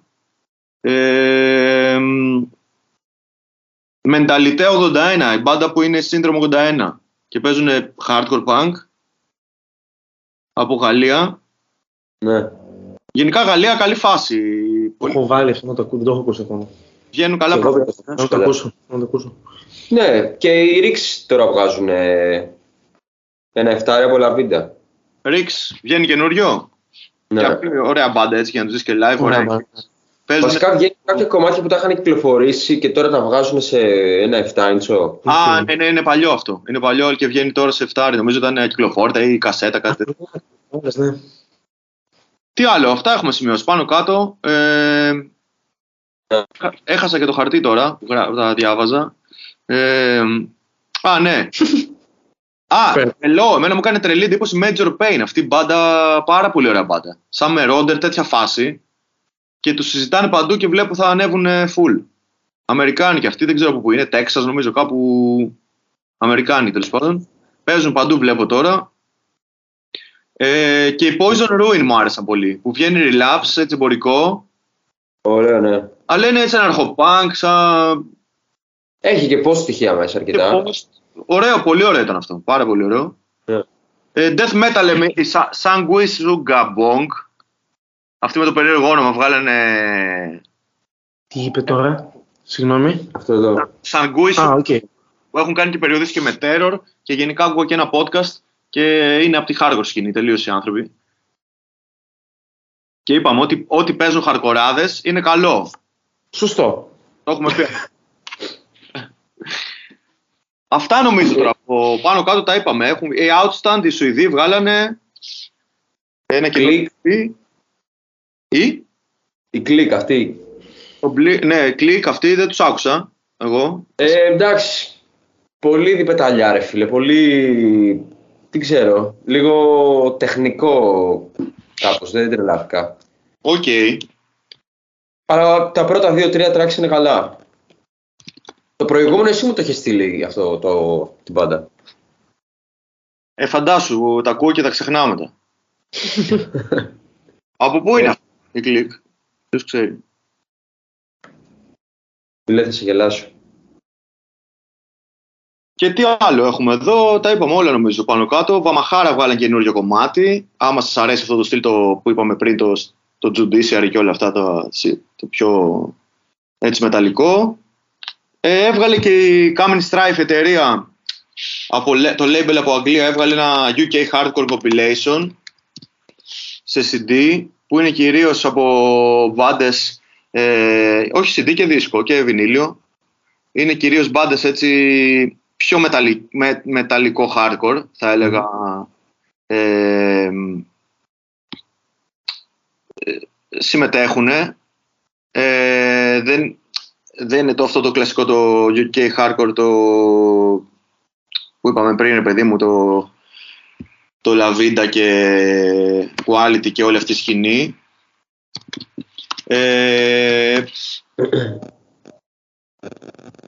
Ναι.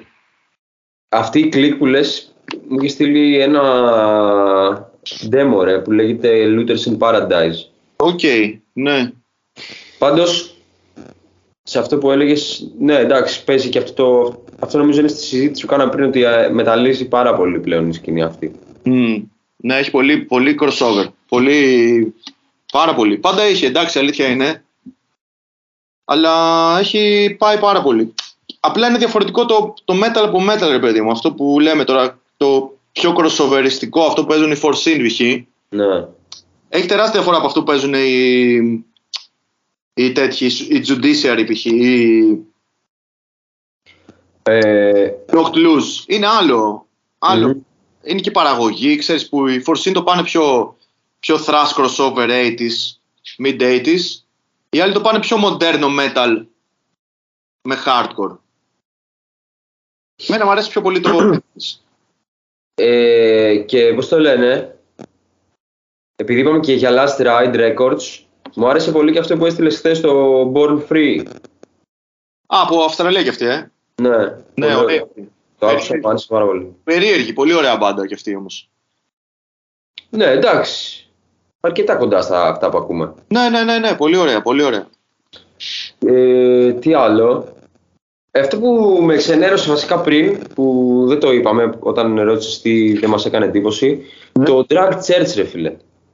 Δεν με τρέλανε. Δεν το άκουσα, αλλά δεν συζητάμε. Ένα κομμάτι που γενικά μου άρεσε πάρα πολύ το Hygiene, το τελευταίο τους άλμπουμ. Και τώρα αυτό το κομμάτι λίγο με ξενέρωσε γιατί πήγε πολύ pop, μετά δεν κάνα κάτι καινούριο. Ήθελα να ακούσω κάτι πιο καλό μάλλον, εγώ είχα απαιτήσεις. Οκ. Okay. Myopic λέγεται το κομμάτι, Pure Noise Records. Ναι. Παραγωγική μπάντα, πολύ πάντως στην Drag Church, έτσι. Ναι, εντάξει, γράφουνε πολύ. Πολύ πράγμα. Και είχαν και live τώρα, νομίζω. Γι' αυτό και ο Πατ, αυτός που στο λένε, δεν ήταν και στο τελευταίο podcast, το X του Grind. Ναι.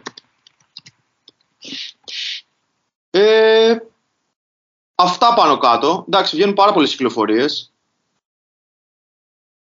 Ναι. Εθισμός καινούργιο κομμάτι.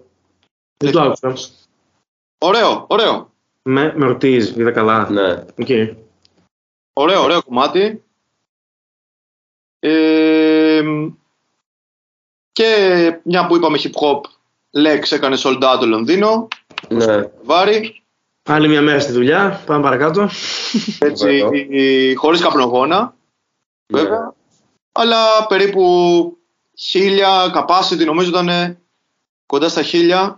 Έκανε sold out, έτσι, έχει γίνει ήδη sold out το live, εδώ και κάνα μήνα παίζει να ήταν. Ακραίο, Ναι. Ναι, και γενικά από ό,τι μαθαίνω τώρα, δε και εγώ, ό,τι ακούω από φίλους που είναι πιο πολύ μέσα σε αυτό, ότι θα βγουν πολλά ντόπια άλμπουμ φέτος. Ήδη ο Μπάζ έχει ανακοινώσει live για άλμπουμ που θα βγάλει, για διατριλήση το άλμπουμ που θα βγάλει, χωρίς να έχει βγει ακόμα το άλμπουμ.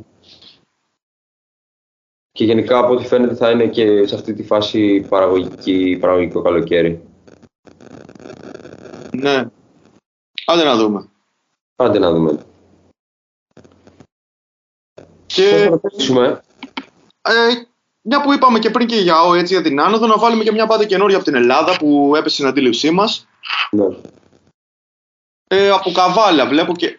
όχι Καβάλα, Βόρεια Ελλάδα. Είναι ο drummer τον Πέμπτη Κάστα και μέλη είναι ο τραγουδιστής που έπαιζε στους Raw Riot, που παίζει στους Raw Riot, ο Σάκης, μαζί, που έπαιζε και στους Skin Disease παλιότερα σε μια οϊμπάντα, και άλλα μέλη. Βλέπω άλλο ένα παιδί που είναι ο tattoo artist, έτσι, από Θεσσαλονίκη. Η μπάντα Bulldog λέγεται, κλασικό όνομα, έτσι, για όι. Εξώφυλλο Αμερικανής, ωραίο, Εξώφυλλο Αμερικανής. Skin deep. Ναι. Και λίγο Tyrant, έτσι κάπως. Μπράβο, ναι. Χρωματισμός και skin. Και, εντάξει, γενικά... Πολύ ωραίο, μ' άρεσε εμένα το κομμάτι. Εντάξει, έχει ελληνικούς στίχους βέβαια. Δηλαδή, με αγγλικούς στίχους πιστεύω θα είχε περισσότερη πέραση και στο εξωτερικό.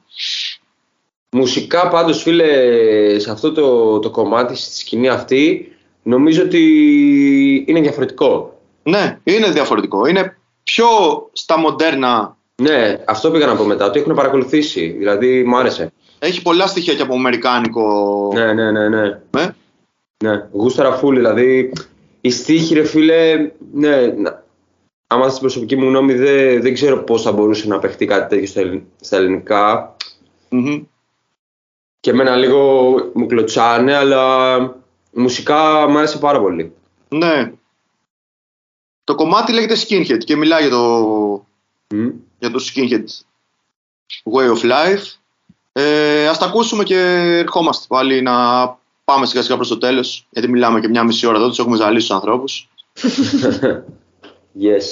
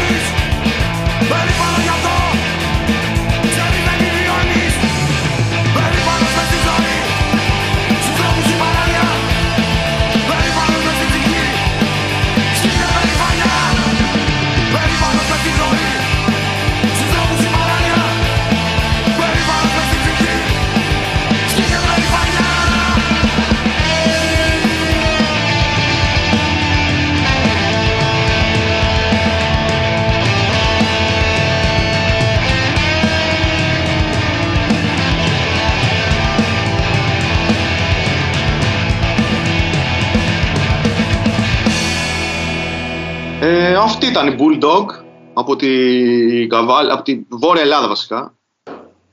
Μη λέω Καβάλα, από Θεσσαλονίκη, Καβάλα κτλ. Τι άλλο έχουμε να πούμε? Άλλες κυκλοφορίες ελληνικές δεν έχουν υποπέσει στην αντίληψή μου έτσι. Στη σκηνή μας κάτι πιο... Η Γιακούσα κάνει ένα tour τώρα που λέμε για Ελλάδα, με οριμαχθώ. Πού παίξανε, ναι. Παίξανε Γιάννα, Θεσσαλονίκη και Πάτρα. Και Καρδίτσα. Όχι, παίξα μόνο Θεσσαλονίκη και Καρδίτσα. Όταν τα λέω εγώ, έχει δίκιο. Εντάξει. Έπαιξα Γιάννα και Καρδίτσα και παίζανε και στην Αθήνα τώρα, με τους Χιάτους. Μάνι, όλοι περνάνε από εκεί να παίξουν. Είναι σποτάκι, φίλε, για να πας να παίξεις live. Μάλλον κάποιος έχει κάνει δουλίτσα για να περνάνε από εκεί. Βεβαίως. Όχι κάποιοι. Αρκετοί έχουν κάνει δουλίτσα. Κάποιοι, εντάξει. Ναι. Η Καρδίτσα έχει πολλές συναυλίες. Σε αντίθεση με το Βόλο, που δεν έχει πολλές συναυλίες. Αν και τώρα, σήμερα, ας πούμε, που γράφουμε το podcast, είναι μετά από καιρό βλέπουμε μια συναυλία. Έτσι, punk, hardcore, crust, Dyspnea, Mormó και Dan Winter. Στο Riot Squad, επιτέλους. Είναι πρωτοβουλία για μουσικό στούντιο στην κατάληψη Ματσάγκου. Μακάρι, γιατί αυτή την πρωτοβουλία για μουσικό στούντιο τη διαβάζω σε αφίσα μπορεί και για 15 χρόνια στη Ματσάγκου. Μακάρι να γίνει. Έφυγες εσύ από το Βόλο, πάει μετά. Τίποτα. Όχι, ούτε καν. Μακάρι να γίνονται πράγματα. Θα κάνουμε κι εμείς. Είχαμε και την ομάδα Βόλος Hardcore. Δυστυχώς μετά την κορώνα. Δεν υπάρχει. Νομίζω είχαμε κάνει ένα live μόνο αυτό το My Turn και στο Lodge. Ποιοι άλλοι παίζανε? Τέλμα. Mike Scour Productions. The Drums. Δεν ήταν ο Mike Scour του Τέλμα. Μπερδέψαμε λίγο τις οργανώσεις. Mike Scour, ο οποίος μας τον πετσώσαμε λίγο στον πιλιάρδο. Μας τόπιζε ότι ξέρει μπιλιάρδο και... Τίποτα, Δεν έβρισκε τις τρύπες και τις μπάλες, έχανε. Έχει χάσει τα αυγά και τα βασχάλια.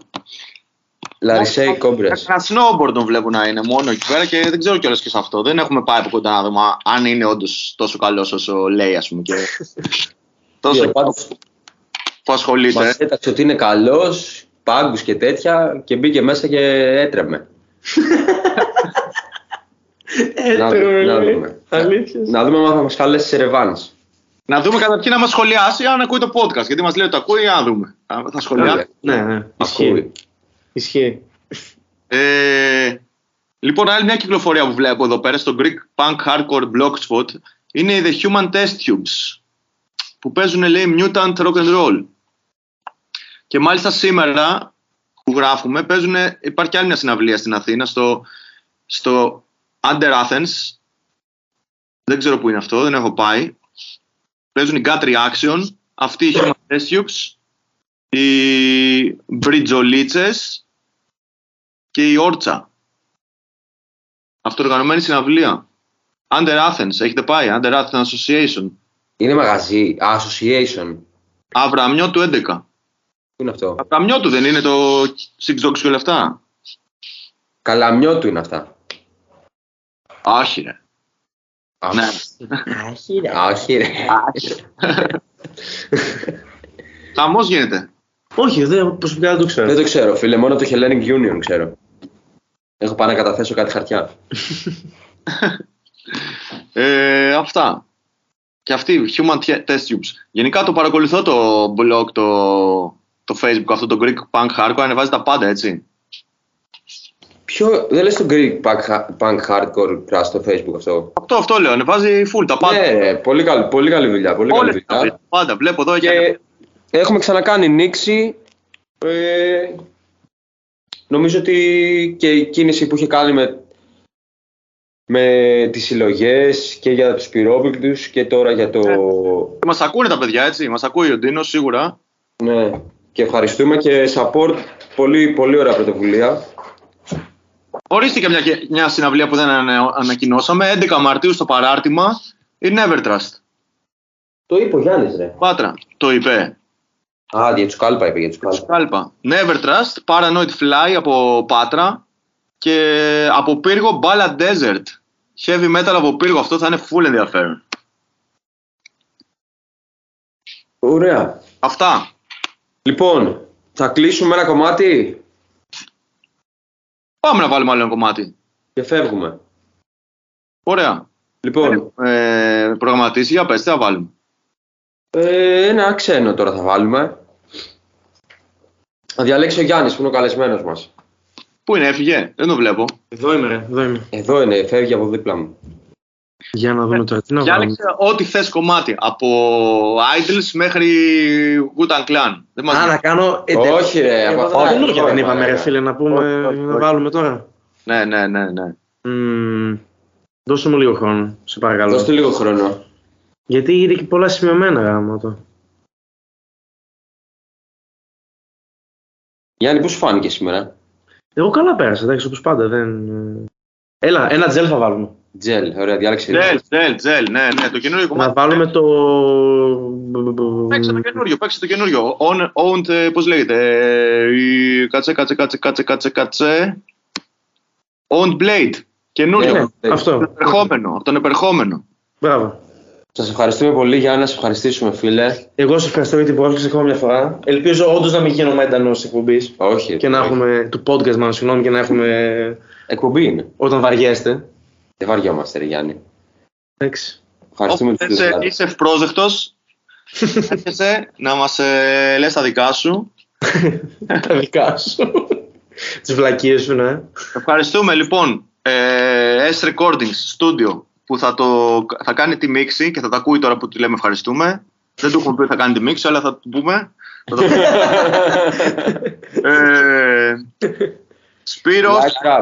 Σπύρος και Λάμπρος. Πάντα.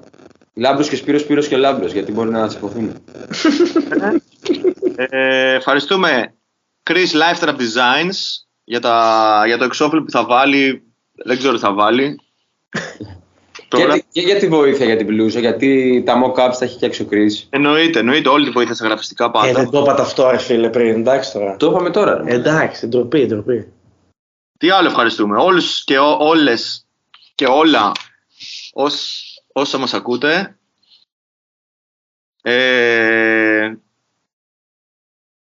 Όσους στέλνουν σχόλια κτλ. Συνεχίστε έτσι να μας στέλνετε να κάνουμε αυτή την επικοινωνία που κάνουμε. Και θα τα πούμε στο επόμενο επεισόδιο με καλεσμένους αυτή τη φορά και λίγο πιο θεματική εκπομπή θα είναι. Αν μας πάει όπως έχουμε υπολογίσει, θα είναι λίγο πιο θεματική για τα ελληνικά δρόμενα, αλλά κάπως διαφορετικό. Θα ασχοληθούμε με άλλη τέχνη κυρίως, που συνδέεται με τη μουσική και θα επικεντρωθούμε κάπως σε άλλη μουσική από το hardcore punk. Θα δούμε στην πορεία. Ναι.